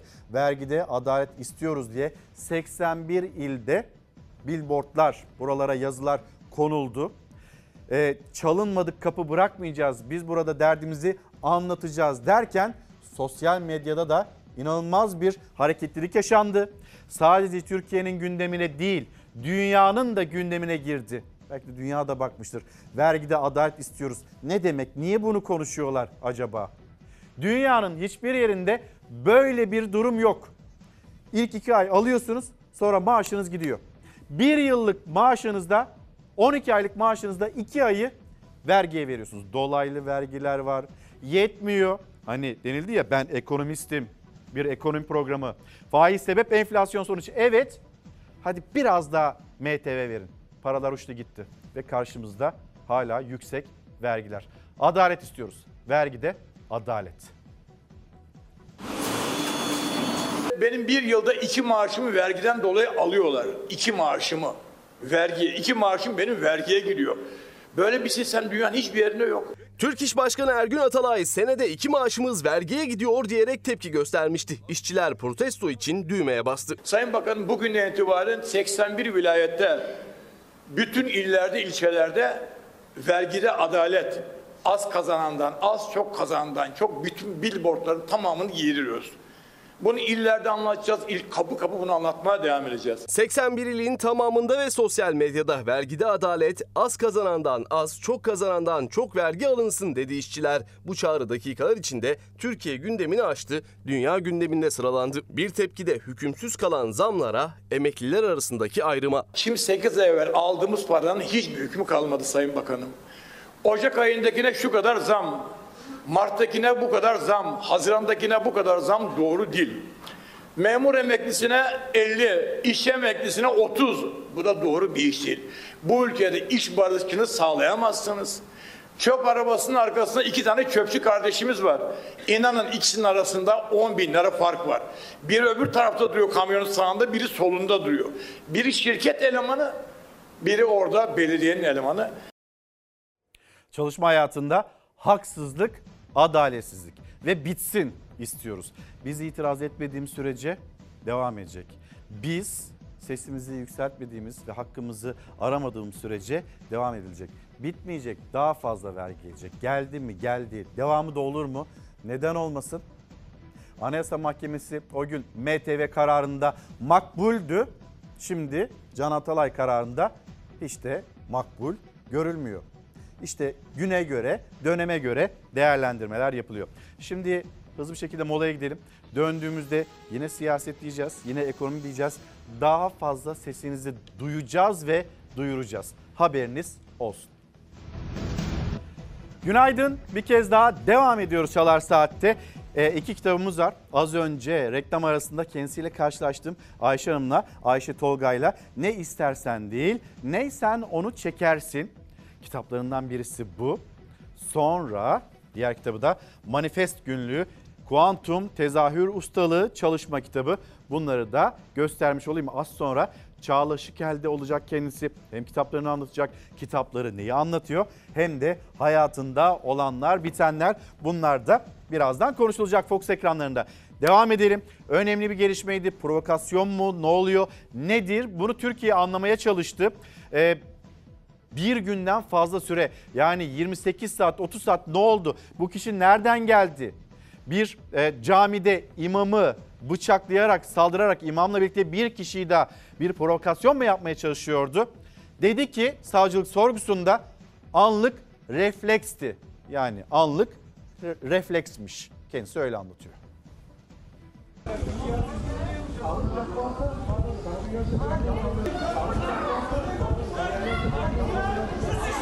Burada burada bıçak burada. Bıçak orada. Ellemeyin bıçağı. Bıçak içeride memur. İmamı bıçaklamış. İstanbul Fatih Camii'nde akşam namazının ardından cami imamı Galip Usta ile camide bulunan bir kişiyi bıçakladı Ömer S. ifadesinde sorunları olduğunu söyledi. Ömer S. Fatih Camii'ne elinde bıçakla bağırarak girdi. Akşam namazını kılan bir polisin yanından geçti. Hızla cami imamı Galip Usta'nın yanına doğru ilerledi. Güvenlik görevleri koştu ama onlar yetişene kadar iki kişiyi bıçakladı.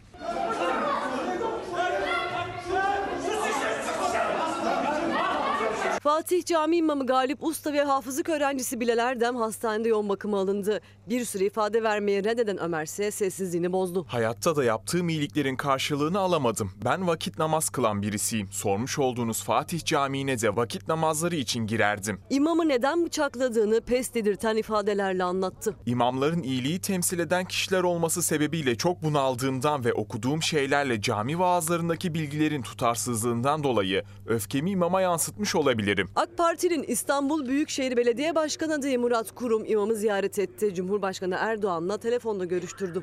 Hocam geçmiş olsun. Rabbim şifalar versin inşallah. Çok teşekkür ederim. Rabbim yar yardımcımız olsun. Hocamıza geçmiş olsun dileklerimizi ilettik. Saldırıyı da lanetliyorum, kınıyorum. Saldırıyı kınıyor, usta ve Erdem'e acil şifalar diliyorum. Saldırının tüm detaylarıyla açığa çıkarılmasını ve benzer olayların bir daha ibadethanelerimizde yaşanmamasını diliyorum. Muhalefet ve iktidar saldırıyı kınarken Murat Kurum'un ardından İstanbul Büyükşehir Belediye Başkanı Ekrem İmamoğlu da yaralı imamı ziyaret etti. Fatih Camii imamımız Galip Usta yakinen tanıdığım iyi ve samimi bir din adamıdır. Saldırıda yaralanmasından üzüntü duydum. Hocam Allah şifa versin hocam. Bir an önce birlikte olmayı biliyoruz. Saldırganın Bursa'da yaşadığı bir gün önce de orada birine saldırdığı ortaya çıktı. Bursa'dan babası getirildi ifadesinde oğlunun bir iki ay önce dini konulara merak saldığını söyledi. Ömer ise tutuklanarak cezaevine gönderildi. EYT'de yaşanan sorunlar bitmedi. Haberiniz olsun. Ee, Sine Hanım'ın gönderdiği mesaj bu. Mustafa Bey asker ve polisler vatan için canını seve seve feda etmeye hazırken onların askerlik borçlanmasında uğradığı haksızlık neden çözülmüyor? Bu çözülsün. Haberiniz olsun bunu yaşıyoruz diye bir mesaj. X'ten ve Instagram'dan gelen mesajlara bakıyorum. Bir izleyicimiz de emekli geçinemiyor. Haberiniz olsun diye yetkililere sesini duyurmaya çalışıyor. İki haber var. Gaziantep'ten ve İstanbul'dan okuyacağım. Çok önemli. Bakın Gaziantep'te yaşanan bir durum. Gaziantep Güneş Gazetesi 112 acil servisi bu hattı lütfen gereksiz meşgul etmeyin. İnsanların buna ihtiyacı varken siz garip bir şekilde saçma sapan nedenlerle bu hattı lütfen ama lütfen gereksiz meşgul etmeyin diye manşette haber. İstanbul'a geldiğimizde yazıyor gazetesi yoğun bakımlar hasta dolu. Kışın gelmesiyle artan influenza ve soğuk algınlığı vakaları salgına dönüştü. Şimdi pandemi döneminde yaşanan durum. Yani pandemi sırasında yoğun bakımlar doldu taştı denildiğinde bir kırmızı alarm seviyesine geçiliyordu. Benzer bir durum yaşanıyor.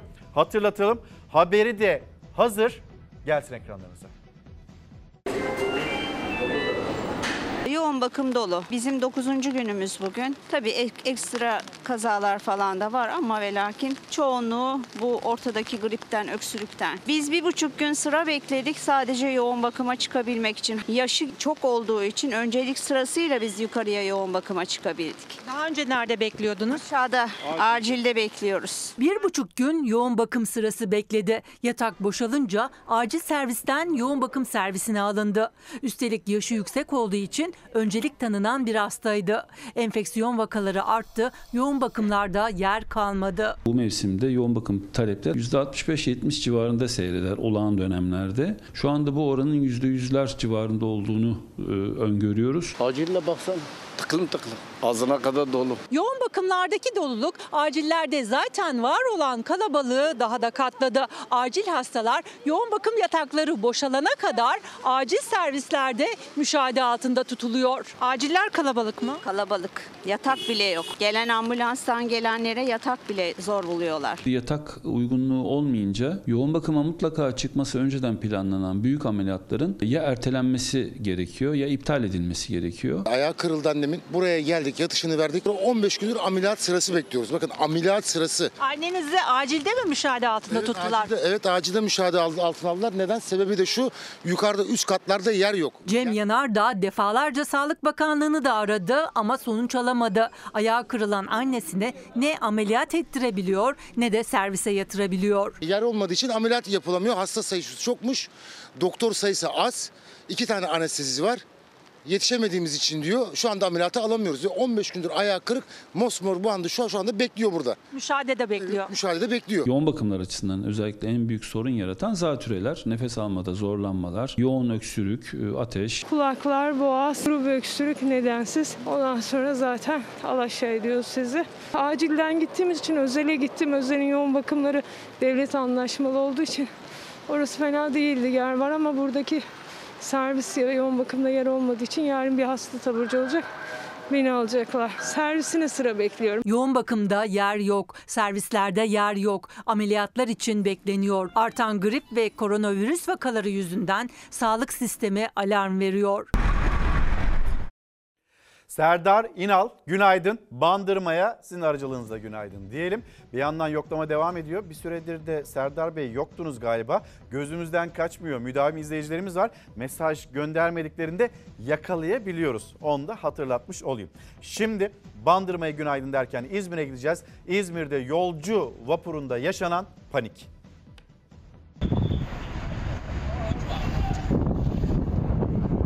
Balık avlıyordum. Baktım ne yapıyor?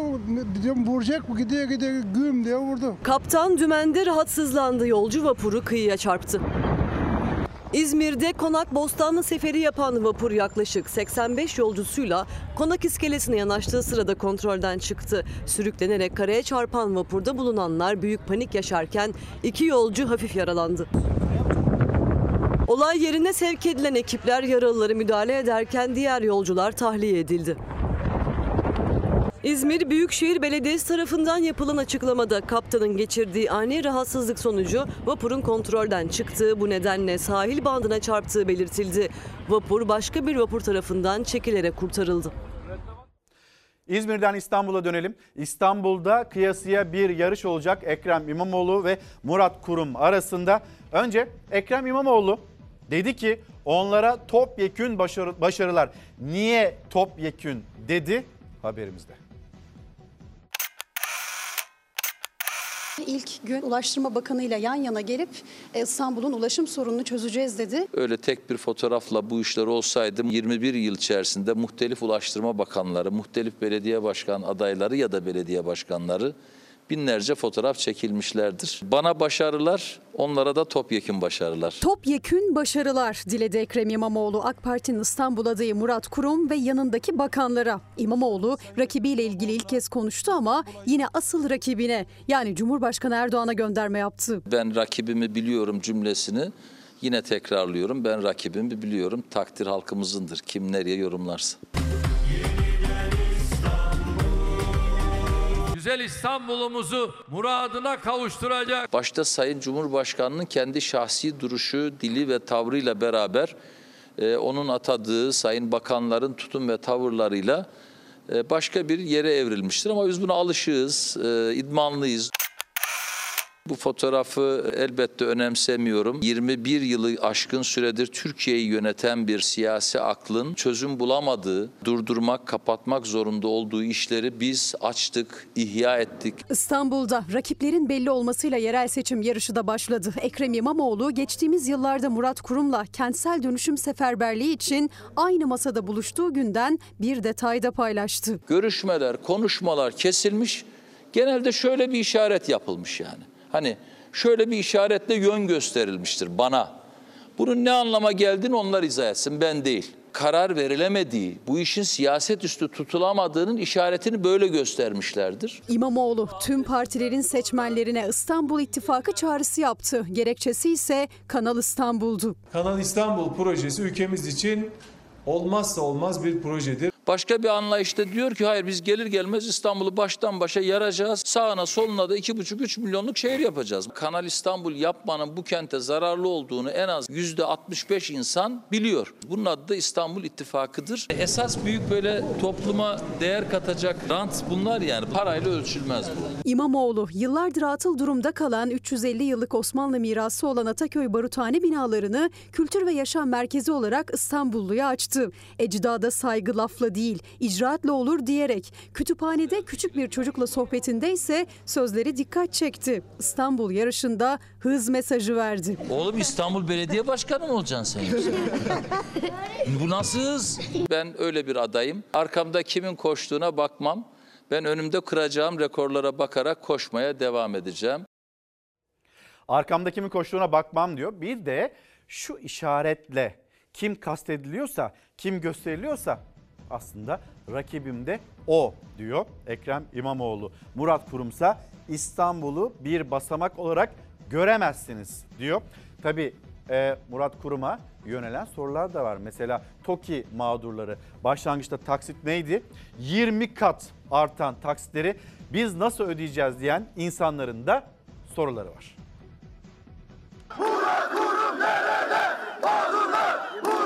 İlk şartlarda vatandaşımıza nasıl projemizi sunduysak o çerçevede süreci TOKİ Başkanlığımız yürütecek. Koskoca devlet, Türkiye Cumhuriyeti Devleti'nin yetkilisiydi ve söz verdi. Asgari ücret 17 bin lira, en düşük taksit 14 bin lira. Aylık 894 liradan başlayan taksitler ve 240 aya varan vadelerle Buradaki maliyet artışlarının daha fazla olmasına rağmen Toplu Konut İdaresi Başkanlığımız fiyatlarında indirim yapmıştır. %50'ye, %60'a varan indirimlerle vatandaşımıza bu projeleri sunmuştur. TOKİ'nin 100 bin sosyal konut projesinde verilen söz sabit taksitlerde o taksitler 15-20 katına çıktı. Çevre ve Şehircilik Bakanlığı döneminde şartlar değişmeyecek diyen Murat Kurum 20'ye katlanan taksitler için indirim dedi. TÜFE'ye gelen artışları yansıtmadık. Üfe'ye gelen artışları yansıtmadık. Vatandaşımıza ne söz verdiysek o sözleri tuttuk. Tutmaya devam edeceğiz. Vatandaşımızı hiçbir şekilde mağdur etmedik. AK Parti'nin İstanbul Büyükşehir Belediye Başkan adayı Murat Kurum adaylığının ikinci gününde de sahadaydı. Hedefinde rakibi Ekrem İmamoğlu vardı. İstanbul'un en büyük sorunu değerli arkadaşlar mevcut yönetimin İstanbul'a olan ilgisizliği ya. Ya bura bir basamak olamaz. İstanbul basamak olmaz. Gelecek için burayı basamak olarak kullanamazsınız. İstanbul Büyükşehir Belediye Başkan adaylığı açıklanır açıklanmaz seçim çalışmalarına başlayan Murat Kurum'un ikinci çalışma gününde de durağı İstoç oldu. Murat Kurum burada İstoç yönetimiyle görüştü, sorunları dinledi. Ardından da şimdi Cumhur İttifakı'nın ortaklarından MHP'nin il başkanlığını ziyarete doğru yola çıkıyor. Murat Kurum dönüşümün reçetesidir arkadaşlar. MHP dönüşümün reçetesi diyerek Murat Kurum'a desteğini açıkladı. Murat Kurum da İstanbul'daki riskli 1,5 milyon konutun bir an önce kentsel dönüşüme girmesi gerektiğinin altını çizdi. Aynı acıları yaşamak istemiyorsak bunu yapmak zorundayız. Tabelaları koyup tabelaların arkasında çalışmayan bir belediye izlenimi ortadan kalkacak. İstanbul'da değişim zamanı gelmiştir. Referansımız yaptıklarımızdır diyerek toz koparandan kentsel dönüşüm örneği verdi Murat Kurum. Ancak toz koparanların bir kısmı evlerine hala kavuşamadı. Gidin toz koparana bakın. Orada eylemler yaptılar. Şimdi mutlu, huzurlu bir şekilde oturuyorlar. Mesajlarınızda alan açabilmek için birazcık hızlanalım. AK Parti pazar günü İstanbul dahil 26 ilde isimleri açıkladı. Şimdi 15 Ocak tarihinde yeniden bir çalışma yapacak. Hem seçim beyannamesi açıklanacak hem 48 il için çalışmalar da devam ediyor. AK Parti'ye bakalım. Yeniden Refah Partisi ile işbirliği çalışmalarına bakalım. Bir de Cumhuriyet Halk Partisi. 3 kritik şehir var. O şehirlerde karar verildi. Yine 3 kritik şehir var. Karar verilemedi. Yaklaşık 5 yıldır tam anlamıyla bir fetret devri yaşayan muhalefetin yönetimindeki belediyeleri inşallah merkezinde hizmet, eser ve yatırımın olduğu gerçek belediyecilikle yeniden buluşturacağız. AK Parti 48 il için mesai yapıyor. Yeniden Refah Partisi haber bekliyor. CHP yeni adaylarını açıklamaya hazırlanıyor. Kulisler hareketli.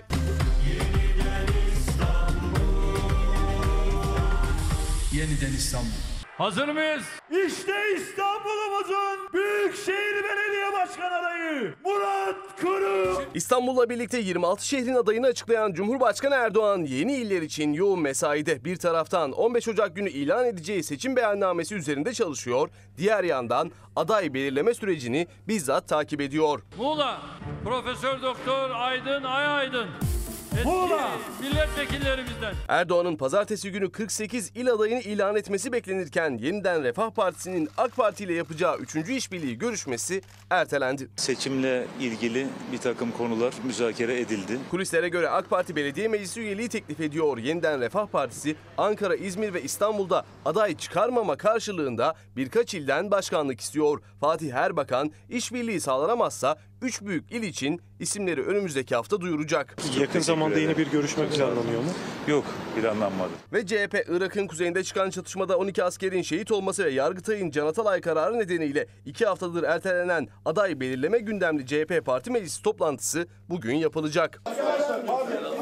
Gazete Duvar'dan Ceren Bayar'ın haberine göre toplantının ardından adaylar açıklanacak. Adana, Mersin, Aydın netleşti. Adana'da Zeydan Karalar, Mersin'de Vahap Seçer, Aydın'da Özlem Çerçioğlu'nun yeniden aday gösterilmesine kesin gözüyle bakılıyor.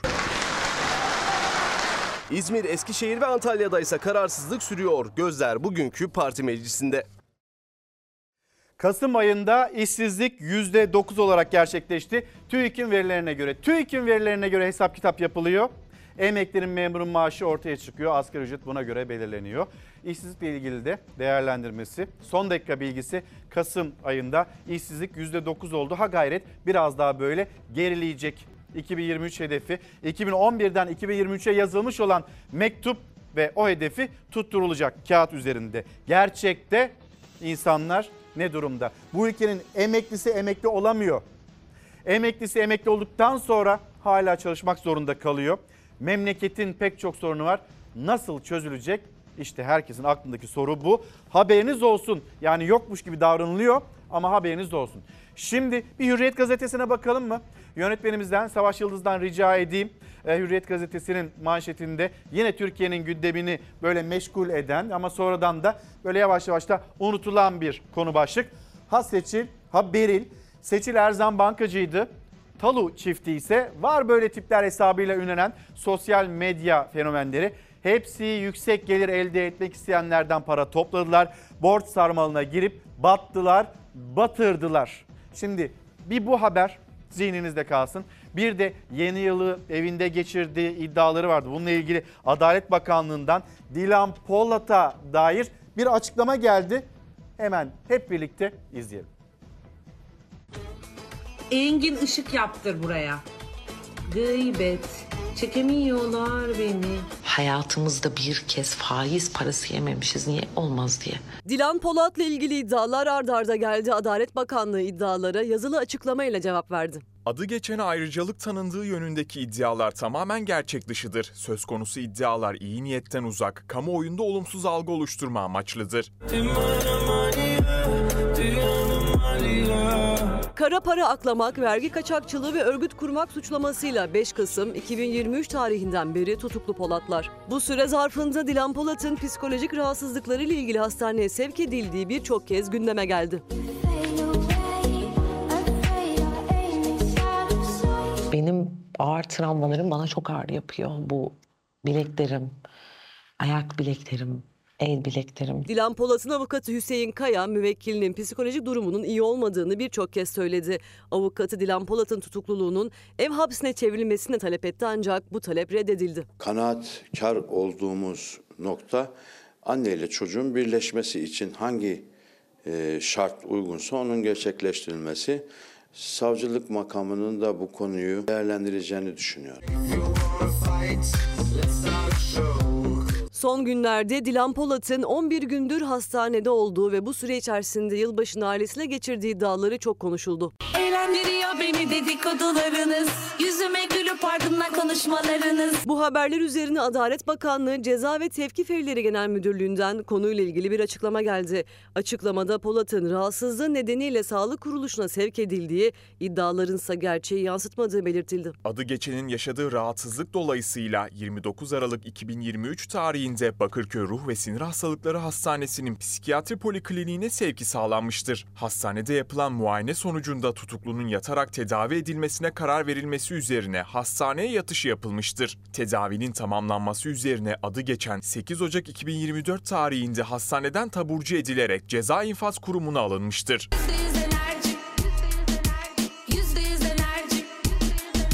Açıklamada ayrıca Dilan Polat'ın hastanede yattığı süre zarfında ailesiyle bir defa mahsus olarak 5 Ocak'ta kapalı görüş yaptığı bildirildi.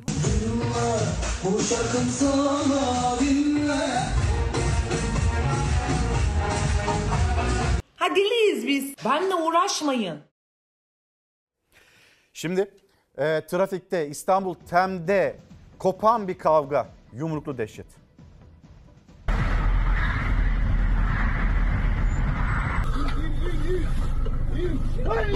Öfkeli sürücü yol verme kavgasında tartıştığı sürücünün önünü kesip aracının camına yumruk attı.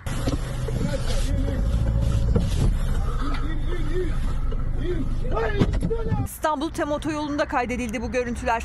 Kağıthane Ok Meydanı ayrımında iki sürücünün trafikteki kavgası yumruklu dehşetle son buldu. Sen devam et böyle devam et.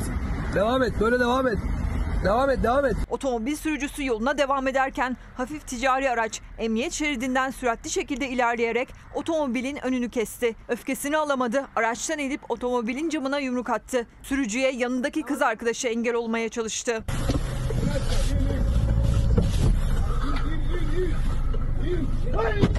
Yaşananlar otomobil sürücüsünün kamerasına yansıdı.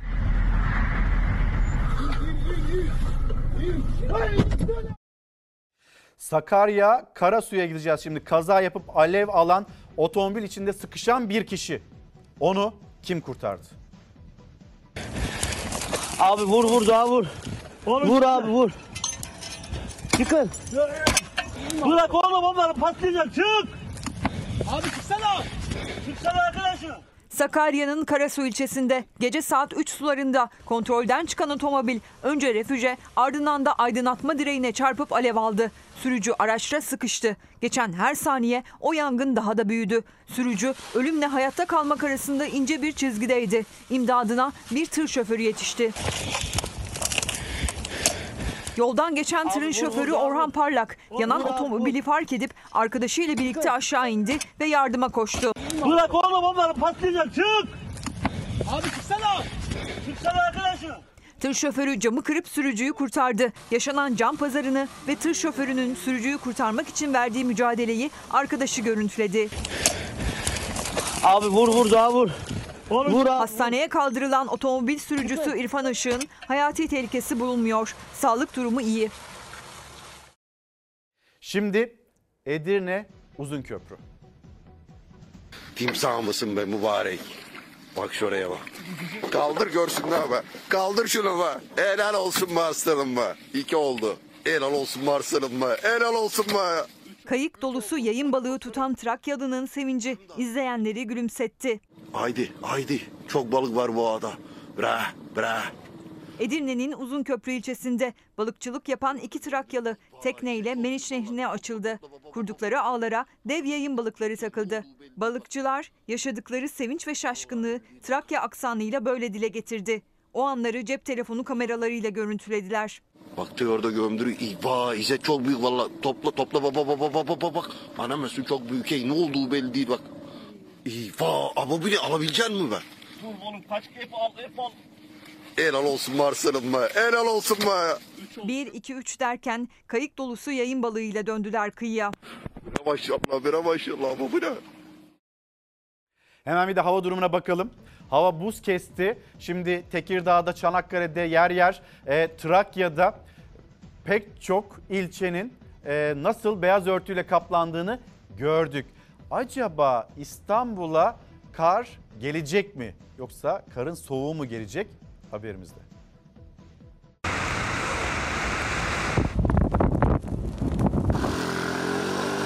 Karlı hava yurdun birçok noktasında kapıdan içeri girmişken İstanbulluların aklında tek bir soru var. Kar yağacak mı? Meteoroloji uzmanları İstanbul'a sulu kar dışında bir yağış beklemiyor. Güne çok bulutlu, kapalı bir havayla başladı İstanbul. Dün başlayan sulu kar yağışı Avrupa yakasının kıyı kesimlerinde bugün de devam edecek. İstanbulluların kar beklentisine sevindiren haberse gelmedi. Uzmanlar İstanbul'da cuma ve cumartesi hafif kar yağışı bekliyor. Cuma'ya kadar da İstanbul geneli yağmurlu havanın etkisinde olacak. Yüksek kesimlerde karla karışık yağmur görülebilir. Gizli buzlanmaya karşı sürücüler dikkatli olmalı. İstanbul'da hava sıcaklıkları azalmaya devam edecek. Hafif kar yağışı beklenilen cuma ve cumartesi günleri gece sıfıra kadar düşmesi tahmin ediliyor. İstanbul'da yağış en büyük sorunu da derinleştiriyor trafik. Dün özellikle iş çıkış saatinde İstanbullu yine trafik kabusu yaşadı. Yol çileye döndü. Anadolu yakasında trafik yoğunluğu %90'a ulaştı. İki yakanın toplam yoğunluğu ise %85 oldu. Sürücüler arabalarında, yollarda, yayalar toplu taşıma hatlarında adeta mahsur kaldı. Sizin için de bizim için de bir nefes. Nostaljik tramvayda nostaljik notalar.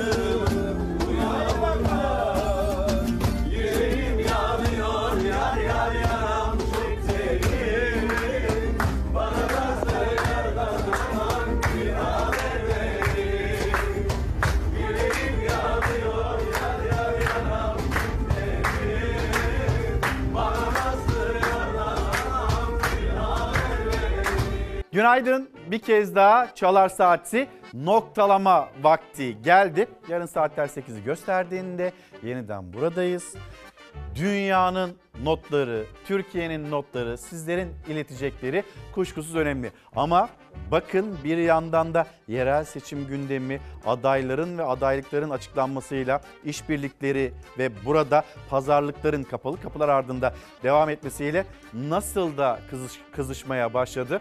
Hem onu konuşalım. Yarın gelin buyurun. Hem kendi gündeminizde ne varsa onları da bizlere yansıtın. Saat 8'i gösterdiğinde Çalar Saat'te olalım. Kapatırken her zamanki gibi teşekkürümüz sizlere. Bizi izlediğiniz için teşekkür ederiz. Görüşürüz. Hoşçakalın. Güzel bir gün olsun.